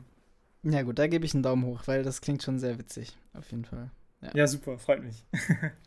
Also, Also bei mir tatsächlich, also da willst du nee, noch nee, was nee, sagen? ich wollte nur sagen, das ist auch, es ist vielleicht kein absoluter Daumen hoch, weil es ist immer noch ein vorsichtiger, weil, weil Ja. so, da steht einfach, also, wenn man bei Google den, den Film eingibt, steht in der Kategorie wirklich Komödie slash Slapstick und das habe ich noch nie gesehen Ja. vorher, dass das Slapstick mit als Kategorie aufgeführt wird auch noch. Deswegen, da bin ich schon, schon mal ein bisschen vorsichtig, weil wenn das ein bisschen zu Overload wirkt, bin ich da auch nicht so der. Ja, der ich finde, Humor- es hat eigentlich eine ganz gute Balance, aber ich kann Ja. schon verstehen, wenn das einem zu viel ist. Aber das ist so ein bisschen äh, das- auch Nachgänger von den Chaplin-Komödien, Okay. so als Ja. Vergleich. Ja. Aber das es äh, spricht mich trotzdem so an, von dem, was ich bisher gesehen habe. Ja, ist das cool. ganz lustig. Oder vor, also vor allem von dem Inhalt dann auch. Ja, Ja. Also mir geht das ähnlich. Ähm, ich weiß ja, dass ich, also ich habe nicht immer den gleichen Geschmack, was jetzt alte Filme Ja. angeht, wie, äh, wie Max, aber ähm, ich finde, das klingt so witzig von dem, was du jetzt erzählt hast. Und ähm, ich sehe jetzt halt auch gerade so äh, Shots aus dem Film und dieses Haus ja, ist ja der Hammer. Das ist also das für eine Wahnsinn. geile Kulisse. das ist wirklich so gut. Da muss man erstmal auf die Insofern Idee habe ich kommen, da irgendwie echt da Bock so eine Komödie stattfinden zu lassen. Das finde ich auch unglaublich bemerkenswert, dass das einer sagt, komm, wir machen eine Komödie in dem Haus und wir bauen das für eine halbe Million auf. Das ist schon sehr verrückt. Ja. Krass, ja. Also ja, gebe ich auch einen Daumen hoch. Cool. Freut mich. Ja, gut, dann äh, Amber. Dein Äh, Case. ja, ich habe ich hab einen äh, Film, da werdet ihr wahrscheinlich jetzt nicht so die Daumen zucken oder zumindest nicht nach oben geben. Äh, und zwar war ich tatsächlich gestern noch in einem anderen Film, nicht nur in äh, Asteroid City. Äh, das ist The Flash. Und ich hätte es nicht gedacht, aber der hat mir tatsächlich gefallen. Tom Ähm, Cruise hat er auch gefallen. Ja, äh, eben, ne? nee, es haben komischerweise haben ganz viele Leute davor irgendwie gesagt, also das ist ein richtig guter Film, der macht richtig Spaß. Schaut euch den an, also so bei diesen Test-Screenings und so ist der irgendwie anscheinend total gut angekommen. Und ich habe mich schon gewundert, so, weil, also die ersten Trailer, ähm, oder bezieh beziehungsweise alle Trailer dann, äh, haben eigentlich auch gezeigt, dass der teilweise echt schlechtes CGI hat. Mhm. Was mich, wo ich mich schon sehr gewundert habe, so, dass der dann als gut besprochen werden soll. Ähm, und dann waren die ersten Stimmen auch gar nicht so gut. Also die, als es dann wirklich draußen war, ähm, oder ja, bei den Pressescreenings, da äh, war das sehr verhalten dann oft oder sagen wir mal so, es war sehr gemischt. Also es gibt schon viele so äh, 7 von 10, aber es gibt eben auch viele, ähm, ja, zwei, äh, nee, 4 von 10 oder sowas. Und ich bin tatsächlich äh, bei 7 von 10 jetzt gelandet, weil das meiner Meinung nach ein echt spaßiger Superheldenfilm ist. Also der nimmt sich nicht so besonders ernst äh, für die meiste Zeit, was man ja durchaus auch kennt von Marvel und so weiter, aber ich finde, es hat sich nicht wie ein MCU-Film angefühlt, ähm, sondern eher wie so ein Superheldenfilm der alten Schule. Ähm, also ich würde ihn am ehesten vergleichen mit den X-Men-Filmen eigentlich. Ähm, weil da ist trotzdem Emotionalität drin und die Stakes sind quasi high, aber ähm, er ist trotzdem halt letztlich, ja, Superhelden-Komödie immer noch auch. Mhm. Und äh, das fand ich eigentlich eine coole Mischung irgendwie. Das hat Spaß gemacht. Ja. Interessant. Ähm, ich kann dazu Folgendes sagen, und zwar, ähm, also mal abgesehen davon, dass ich äh, so was DC angeht, eh immer so ein bisschen vorsichtig bin und ne, also Marvel natürlich auch mittlerweile. Aber ich mhm. habe ähm, ich habe ja neulich äh, vor jetzt, äh, glaube ich, zwei Wochen oder anderthalb Wochen habe ich ähm, eben, weil ich womöglicherweise, wenn ich den äh, Across the Spider-Verse-Film noch mitgeschaut hätte, dann hätte ich auch bei der Folge mitgemacht und deswegen musste ich mir überhaupt erstmal den anderen Spider-Man-Film äh, anschauen, also den Into the Spider-Verse. Und ähm, beim Schauen habe ich gemerkt, also ich mochte den, ähm, aber ich habe einfach gemerkt, dass ich diese ganze Superhelden-Story einfach, die hängt mir einfach so aus dem Hals mittlerweile raus und ich kann sie einfach nicht mehr sehen. Es geht einfach nicht ja. mehr und ich kann es nur noch eben ertragen, wenn irgendwas Besonderes mit dabei ist, was vielleicht sonst nicht, äh, sonst nicht so mit dabei ist. Deswegen, ähm, mir hat ja zum Beispiel der Batman aus dem letzten Jahr hat mir ja ziemlich gefallen und Across the Spider, äh, nicht Across the Spider-Verse, sondern Into the Spider-Verse hat mir jetzt ja eben auch gefallen, weil das eben nochmal sehr, es ist vom Humor ziemlich, finde ich, ziemlich gut und der Animationsstil ist natürlich auch interessant, aber jetzt habe ich ein bisschen ausgeholt. Ähm, aber dann eben dagegen dieser Batman-Film vom Trailer spricht mich einfach überhaupt nicht an.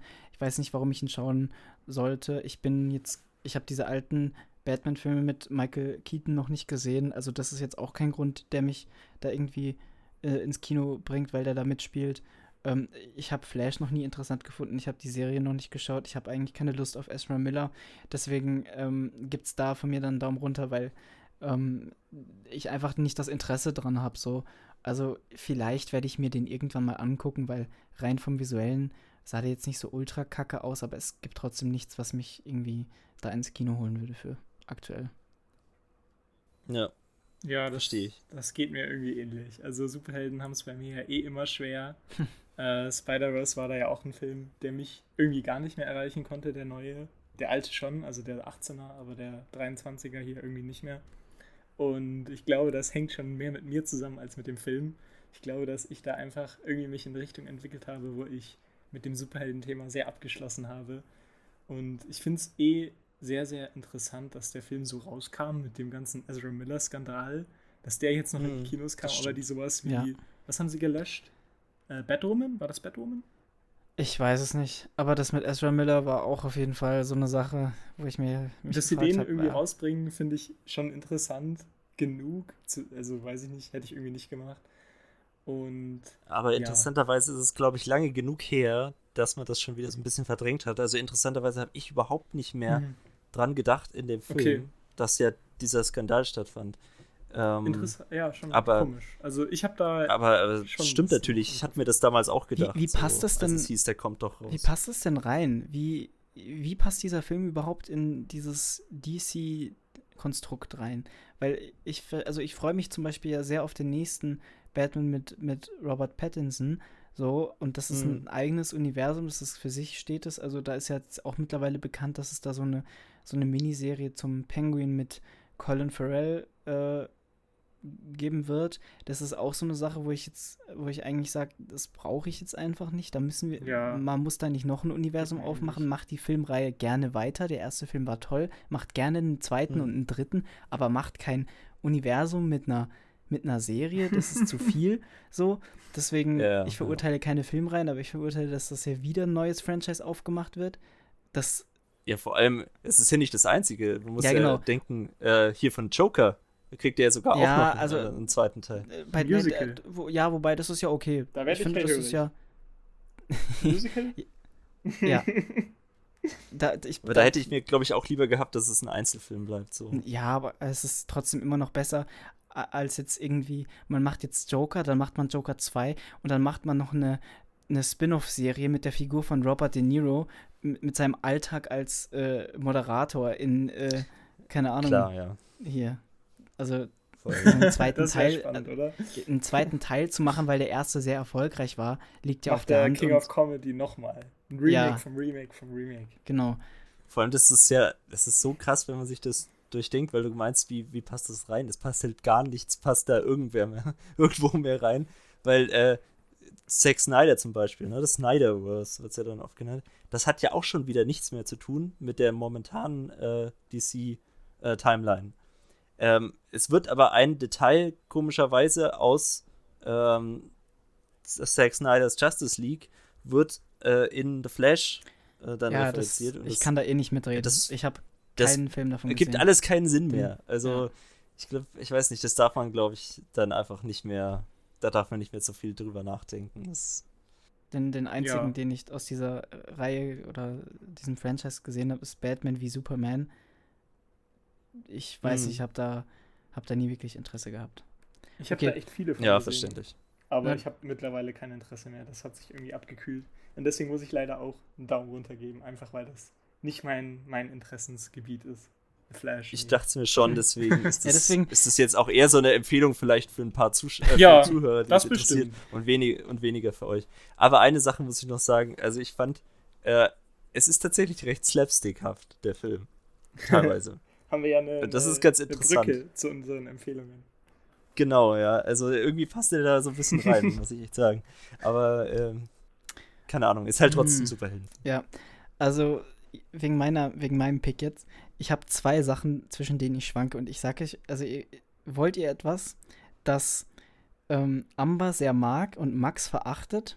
Oder wollt ihr etwas, das äh, Max mag und Amber nicht gesehen hat, aber laut meiner Vermutung nach Amber verachtet? Okay, ich bin eigentlich an beiden interessiert. Ich auch, jetzt. ich auch. Na, okay. Ich bin Mm. auch an beiden sehr Bist interessiert. an beidem interessiert. Ja, ich weiß nicht, soll ich da einfach beides schnell machen?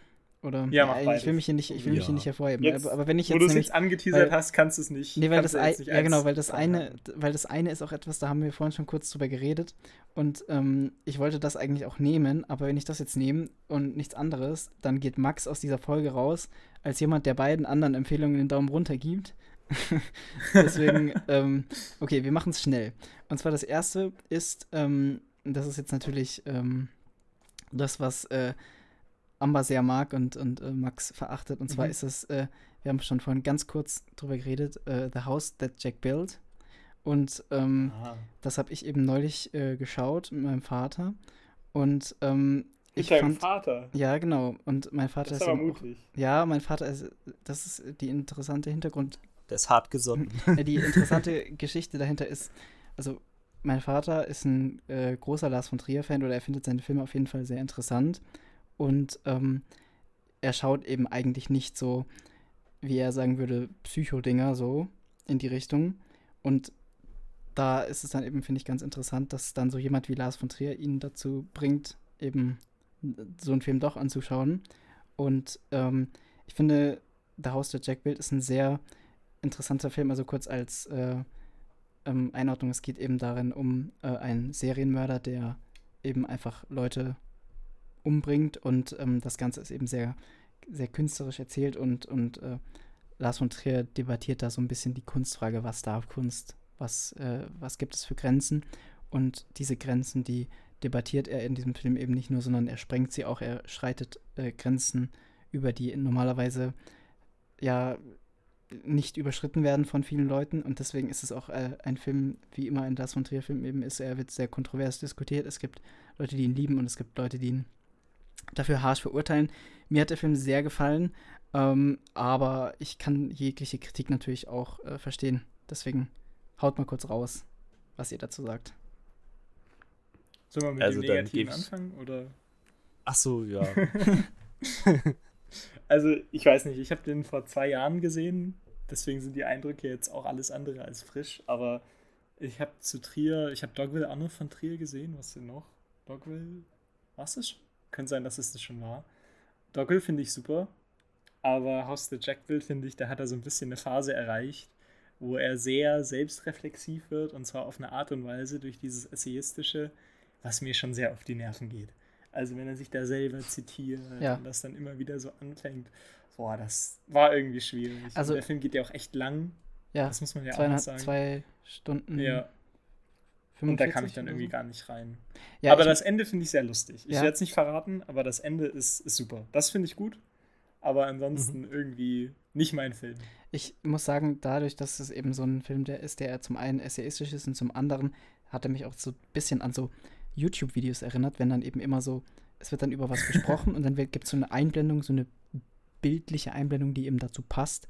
Und das fand ich war ein Stil, der, den man sonst eben überhaupt nicht kennt aus, aus Filmen und äh, eben eher aus so, so Videos und deswegen, also YouTube-Videos. Und ähm, das fand ich eben sehr interessant. Aber ich verstehe, wenn man das eben auf die Ja. volle Distanz dann anstrengend findet. Ja, aber ich müsste ihn sicherlich nochmal schauen, um so ein bisschen frischere Eindrücke zu haben, weil das ist, wie gesagt, jetzt auch schon zwei Jahre her. Ja. Da möchte ich jetzt auch kein endgültiges Urteil über den Film ab, abgeben hier. Mhm. Dann ich Amber? Auf jeden Fall nochmal schauen. Also bei mir ist der auch zwei Jahre her, aber ich glaube ehrlich gesagt nicht, dass sich da mein Geschmack irgendwie besonders geändert hat. Ähm, also ich, ich würde den, denke ich, immer noch feiern. Das ist, ich habe dem tatsächlich eine 10 von 10 gegeben, was ich sehr selten tue. Ähm, also, wobei ich eben auch sagen muss, es war eher so am Ende, als ich dann nochmal drüber reflektiert habe, äh, drüber reflektiert habe, Gott, ich kann nicht mehr sprechen, äh, da habe ich mir dann irgendwie gedacht, so, ja, warum gibst du nicht äh, so fünf Sterne? Also, was ist, ist es nicht eigentlich perfekt, so wie es ist? Und ähm, ich weiß nicht, der, der ist halt das mal was ganz anderes. Das ist, als erstes erscheint es wie so ein, ja, so ein typischer Psycho-Thriller, ich weiß nicht, du hast da so einen Mörder und der bringt irgendwie Leute um. Aber was daraus gemacht wird, let letztlich eben, dass es so selbstreferenziell ist, ähm, finde ich mega spannend. Also dieses Meta-Kommentar, äh, ist auch einfach selbstironisch, muss man sagen. Es ist, Mhm. Also er macht sich über sich selbst auch irgendwo lustig und es macht einfach Spaß irgendwie. Aber er Obwohl feiert es sich schon auch ein bisschen. Total ne? brutal ist. Ja, schon, aber also man muss, Ja, auch, ja, man auf muss, jeden man muss Fall. eine Sache anmerken und zwar, Lars von Trier ist ja auch äh, immer jemand, der sehr so mit, mit dem Glauben an sich äh, reflektiert und der immer sehr Ja. da in, einem, in, einem, in einer Debatte ist. Und ähm, fairerweise muss man sagen, also ich habe den zum Beispiel auch gerade deswegen sehr äh, enjoyed, weil, also man muss dazu sagen, mein Vater hat einen Doktor in Theologie und wenn man das mit dem Mhm. guckt, dann kommen halt die ganze Zeit so Kommentare wie, oh, ah, das ist ja eine sehr interessante Anspielung und ah, das meinte damit und so. Und dann musste ich auch einmal, äh, äh, weiß ich noch, musste ich noch ganz kurz anhalten auf einen Frame, dass er kurz eine Sache nachzählen konnte. Hat er, war er so eine halbe Minute beschäftigt, hat er kurz irgendwas nachgezählt und dann hat er so gelacht und so, ah, ja, interessant. Und ähm, das fand ich auch schon ziemlich witzig, weil äh, er meinte danach auch so, man kann nicht von jedem verlangen, dass er, dass, dass jede Person jetzt eben diese Zitate und, und Anspielungen äh, versteht, die er da bringt. Ähm, ich habe immer auch, also ich finde, das ist auch so eine Sache, vielleicht geht es euch da auch so, dass ihr eben auch das Gefühl habt, dass man bei dem Film einiges nicht versteht. So was, was Anspielungen Mhm. auf irgendwelche, keine Ahnung, Ja, hochtheologischen Sachen. Drin. Genau. Und wenn man das eben, wenn man da drin ist und das alles weiß und, und versteht, dann ist das, denke ich, nochmal ein, noch mal ein anderes Erlebnis. Da ist dann natürlich die Frage, inwiefern ist es dann massentauglich oder muss es massentauglich sein? So, Sicherlich nicht. ja. Sicherlich nicht. genau. Ja. Äh, das äh, meine, meine erste Sache. Und die andere Sache ist ähm, Contempt, den Film von Ah. Jean-Luc Godard. Und ich bin Mhm. mir, also Amber, du hast ihn nicht gesehen, oder? Und ich Nee. bin mir ziemlich Ich sicher, dass du ihn nicht mögen wirst, weil Ja, ich, ich habe trotzdem Bock, ihn zu sehen. ja, aber, aber erzähl erst Genau, mal. ähm, also in Jean-Luc Godards Le Mépris, äh, zu Deutsch Die Verachtung, ähm, geht es eben um ein ähm, um einen Drehbuchautor, der normalerweise fürs Theater schreibt und ähm, der soll dann eben ein ähm, Drehbuch schreiben für einen Film, der gemacht wird von äh, Fritz Lang. Fritz Lang spielt da drin selbst mit sich selbst und ähm, das Main-Ding in dem Film ist dann eben so eine Beziehungskrise zwischen der Hauptfigur und der, oder den beiden Hauptfiguren, eben dem Drehbuchautor und seiner Freundin. Und ähm, die Handlung ist an sich eben sehr schwierig, würde ich sagen. Die, äh, der Konflikt ist sehr simpel und sehr dumm.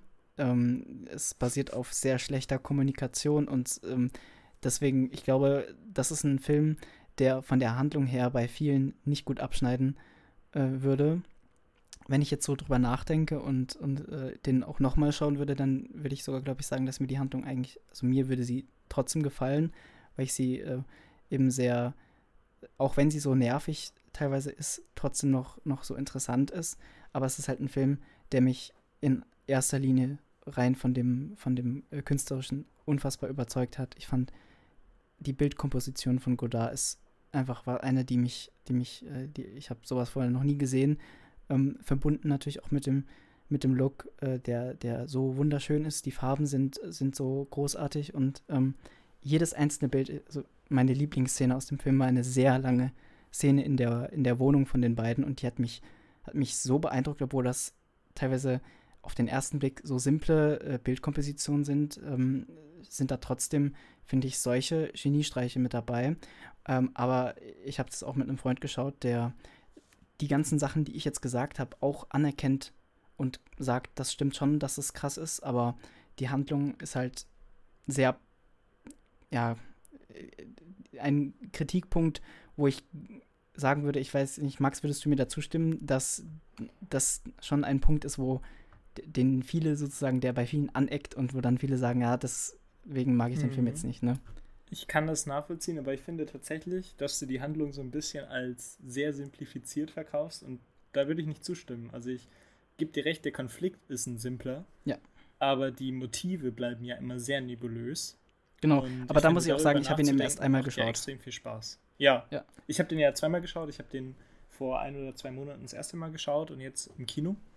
Und ich habe beim ersten Mal, da ging es mir genau wie dir, ne? Also Mhm. ich habe mich da schon sehr fokussiert auf ja, Bildsprache, Musik natürlich, die unglaublich schön ist und habe mich da so ein bisschen reinziehen lassen und weniger so ein bisschen drauf geachtet, warum die Figuren so handeln, wie sie handeln. Und das habe ich jetzt so ein bisschen beim, ersten, beim zweiten Mal versucht nachzuholen. Und das ist schon sehr interessant. Also es gibt viele Ansätze, wie man dem Ganzen entgegentreten kann. Und ich glaube, da kann man auch bestimmt Stunden diskutieren, Ja. warum die Figuren so handeln, wo Knackpunkte sind in der Beziehung. Von daher finde ich schon, ich kann nachvollziehen, warum man sich da schwer tut, weil es halt alles sehr vage und sehr neb- nebulös bleibt. Aber ich finde, das macht schon auch den Reiz inhaltlich an Le Mépris aus. Und ansonsten kann ich dir nur zustimmen. Also die Bilder, die Kompositionen, die Musik, das ist alles sehr, sehr, sehr gut und sollte man gesehen haben. Und ich glaube auch, dass Amber den, ich glaube nicht, dass Amber den nicht mögen wird. Ich glaube, bin mir nicht sicher, ob du ihn magst, aber ich glaube, du wirst schon dem was abgewinnen können. Das glaube ich schon. Das würde mich natürlich freuen. Aber ich äh, muss auch nochmal sagen, ja, also da stimme ich auf jeden Fall Max zu. Und wenn ich den ganzen Film nochmal schaue und auch noch ein bisschen mehr quasi Raum habe, ähm, Ja, auf die Handlung auch zu gucken und äh, zu schauen, was Godard mir da jetzt erzählen will, weil es hat sich auf jeden Fall nicht, also weil ich das gerade so ein bisschen rübergebracht habe, es äh, hat sich nicht so angefühlt, als würde da sozusagen nichts passieren und als wäre das einfach nur so ein, so ein leerer Konflikt, der Mittel zum Zweck ist, um diese ganzen Bilder rüberzubringen. Aber diese äh, Inszenierung von Godard hat mich eben so in den Bann gezogen, dass ich eben weniger auf die Story, sondern nur noch darauf geachtet habe. Es war wirklich so, gerade in dieser Wohnungsszene gab es dann so Momente, wo ich mir dachte, okay, was macht er jetzt als nächstes? Was zeigt er jetzt? So, Mhm. da habe ich dann nicht, mich nicht gefragt, was sagt jetzt die Figur als nächstes, sondern was zeigt mir Godard als nächstes. Ja, finde Ja. ich, finde ich auch. Da, so ging es mir beim ersten Mal genauso. Also da habe ich mich auch sehr darauf fokussiert, wie der Film filmisch funktioniert und das ist ja auch sehr, sehr bemerkenswert. Also da kann man auch ewig drüber reden und schwärmen. Ich glaube, da gibt es genug zu entdecken. dass man da beim ersten Mal sich darauf schon sehr konzentrieren muss. Na gut. Amber, bist du, bist du, bist du in? Bist du hooked? ähm, also ich, ich weiß es noch einfach nicht. Ich habe keine Ahnung. Es könnte in beide Richtungen gehen bei mir. Ähm, ich muss auch sagen, also auch äh, wenn das, wenn ich diese Skepsis verstehen kann, ob ich den jetzt äh, gut finde, äh, es ist ja gar nicht so, als wenn ich äh, Godard wirklich haten würde. Ich habe äh, nur Breathless gesehen, muss ich sagen, bisher tatsächlich von ihm.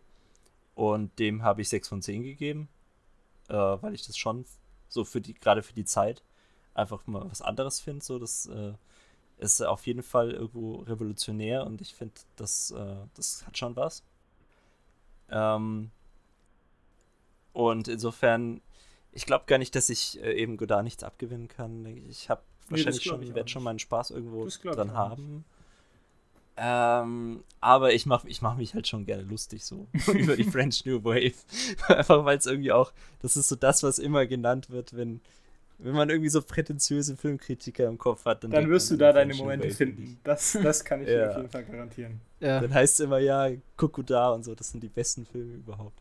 Ähm, Ich Ja. fühle mich auf jeden Fall Und, gerade äh, sehr in diese Richtung abstürzen, zu deiner vielleicht Missgunst. aber jetzt, ich habe jetzt ich dann. ich habe hab auch das ich, Gefühl. ja, ich habe jetzt nämlich schon dann direkt den zweiten Godard maskulin, feminin geschaut und ich, äh, auch wenn ich den ein bisschen schwächer fand, als. Äh, Ja. Wobei ich mir da auch so wieder die letzten Tage einfach nur gedacht habe, habe ich dem zu wenig gegeben und ich will den auch nochmal gucken.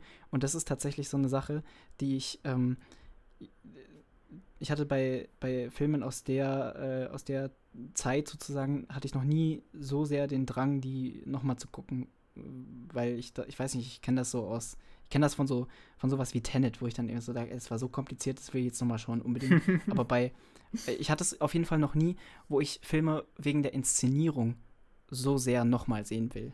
Also Mhm. wegen überhaupt keinen Story-Elementen, sondern einfach nur wegen der Inszenierung. Deswegen, äh, ich bin jetzt erstmal gespannt. Ich werde mir auf äh, als nächstes äh, auf jeden Fall, wenn ich da irgendwie rankomme, ich muss noch gucken, wo es den gibt, äh, Pirot Le Fou angucken. Ähm, Mhm. Da freue Ja, ich der mich schon sehr drauf. Der wird Ja. dir gefallen. Und dann gibt es noch so einen Ja. auf Mubi. Muss ich mal schauen. Ja, Was ich auf jeden Fall äh, bisschen äh, schwieriger fand, wo ich eher das Gefühl habe, dass es für mich ein Problem sein wird, ist weniger jetzt Godards Regie oder so, sondern äh, weil, weil du ja meintest, dass äh, die Story so ein bisschen ja nervig quasi ist und die Charaktere eben äh, nicht richtig miteinander kommunizieren, also dass da viel auf Ja. anscheinend auf Missverständnissen oder sowas Lehre basiert. Ja, das stimmt. das stimmt. Und, und sowas kann ich äh, nicht so richtig haben oft. ja, das, das ist Also schon das- sehr krass. Wie ärgert ja, mich die reden auch sehr aneinander vorbei, so deswegen. Hm. Also das kann einen schon so, es ist, ich glaube, ich würde es beschreiben, es ist so ein bisschen wie, wenn jemand äh, auf äh, so einem Teller mit so einer Gabel entlang kratzt. So. Es ist einfach ein bisschen unangenehm, so das mit anzuschauen. Ja. Aber das hat in, also ich finde, das ist jetzt auch nichts, was irgendwie dem Film so groß an, ähm, also für mich jedenfalls, ich verstehe es, also wenn das andere so sehen, äh, mag das so sein, aber für mich hat das nichts an, hat, hat das nichts an Qualität genommen. So. Für mich macht es Okay. sogar auch ein bisschen den Reiz aus. Dass da so, dass es mich ein bisschen herausfordert, Ja. wenn die Figuren sich halt nicht so verhalten, wie man das vielleicht erwarten Ich glaube, würde. ich glaube auch, weil, also, Ja, das, klar, ja. wenn da jetzt irgendwie so eine perfekte, eine perfekte Love Story abgebildet wäre in dem Fall, dann hätte der Film, glaube ich, auch einen ganz anderen Vibe und dann würde einiges auch nicht mehr so funktionieren, wie es dann eben funktioniert. Deswegen, auch wenn die Story an sich ein bisschen aneckt, würde ich sagen, ähm, ist es trotzdem genau richtig, dass sie so ist, wie sie ist. Ich glaube, Godard erzählt ja eigentlich auch immer so über die, die Unfähigkeit von Menschen miteinander äh, zu kommunizieren, miteinander auszukommen, so Beziehungen, die, die halt nicht funktionieren können und so. Das ist, glaube ich, schon so sein Ding. Also es wäre irgendwie auch falsch, wenn ein Godard-Film jetzt einfach irgendwie Würdest du das, würdest du das Ja, sagen, das Max? stimmt. Würdest du das sagen, weil ich Also, habe jetzt Contempt hab- und Masculine Feminim, da trifft es beides auf jeden Fall zu. Ich habe auch nur drei Godards gesehen, deswegen möchte ich mir irgendwie kein, kein Fazit über Godards Werk erlauben. Aber ich würde schon auch äh, Amber zustimmen, dass eine perfekte Welt bei Godard nicht zu finden ist. Also er ist ja schon irgendwie sehr einer, der auch bei dieser Studentenbewegung immer sehr dabei war, wo es ja auch darum geht, irgendwie was zu verändern und Missstände aufzuzeigen. Und seine Filme machen sich ja da teilweise auch über, über gewisse Teile der Gesellschaft lustig. Äh, ja, da, da eine perfekte Welt bei Godard zu verlangen, glaube ich, ist sehr sinnlos. Das wird man nicht finden. Ja. Ja. Perfekt. Aber es braucht ja immer den Konflikt außerdem. das, das ist ja, eh der Konflikt Ja, das stimmt. Das stimmt. Er scheint unlösbar Aber- zu sein. Bei Hm. Contempt. Außerdem ist der Konflikt meistens in einer sehr ja, auswegslosen Welt platziert. Ja. Ja, sehr schön. Ähm, aber äh, Amber, wir haben immer noch kein, keine Wertung von dir gehört. Ist das jetzt ein Daumen hoch oder ein Daumen runter? Ach so, ja, ja, das ist dann ein vorsichtiger Daumen. Du kannst auch den mittleren Daumen nehmen. Du kannst ja dieses. Okay, dann den- nehme ich den den mittleren mittleren Bei Daumen. mir Daumen. ist es ein enthusiastischer Daumen nach oben. Ja. Mit, mit Hand ganz weit oben auf jeden Fall. Sehr gut. Ganz weit, ja. Ja, dann ähm, sind wir, denke ich, am Ende angekommen. Ähm, erstmal, Max, danke für, dein, für deinen Beitrag. Es war sehr schön. Vielen Dank für die Einladung. Und ähm, in der, äh, wir können jetzt auch schon mal, wir geben ja gerne mal am Ende mal einen Ausblick auf die nächsten Wochen. Und zwar, was steht an? Es steht der Hammermonat Juli an mit unter anderem Mission Impossible, Oppenheimer und Barbie. Also Oh yeah. der wird auf jeden Fall richtig reinknallen, genau. Ähm, deswegen schaut euch die Filme auf jeden Fall an, damit ihr dann den Podcast hören könnt. Und ansonsten hat noch jemand von euch was zu sagen? Ich nicht. Sehr schön, dann verabschiede ich mich und bis zur nächsten Folge. Tschüss. Tschüss.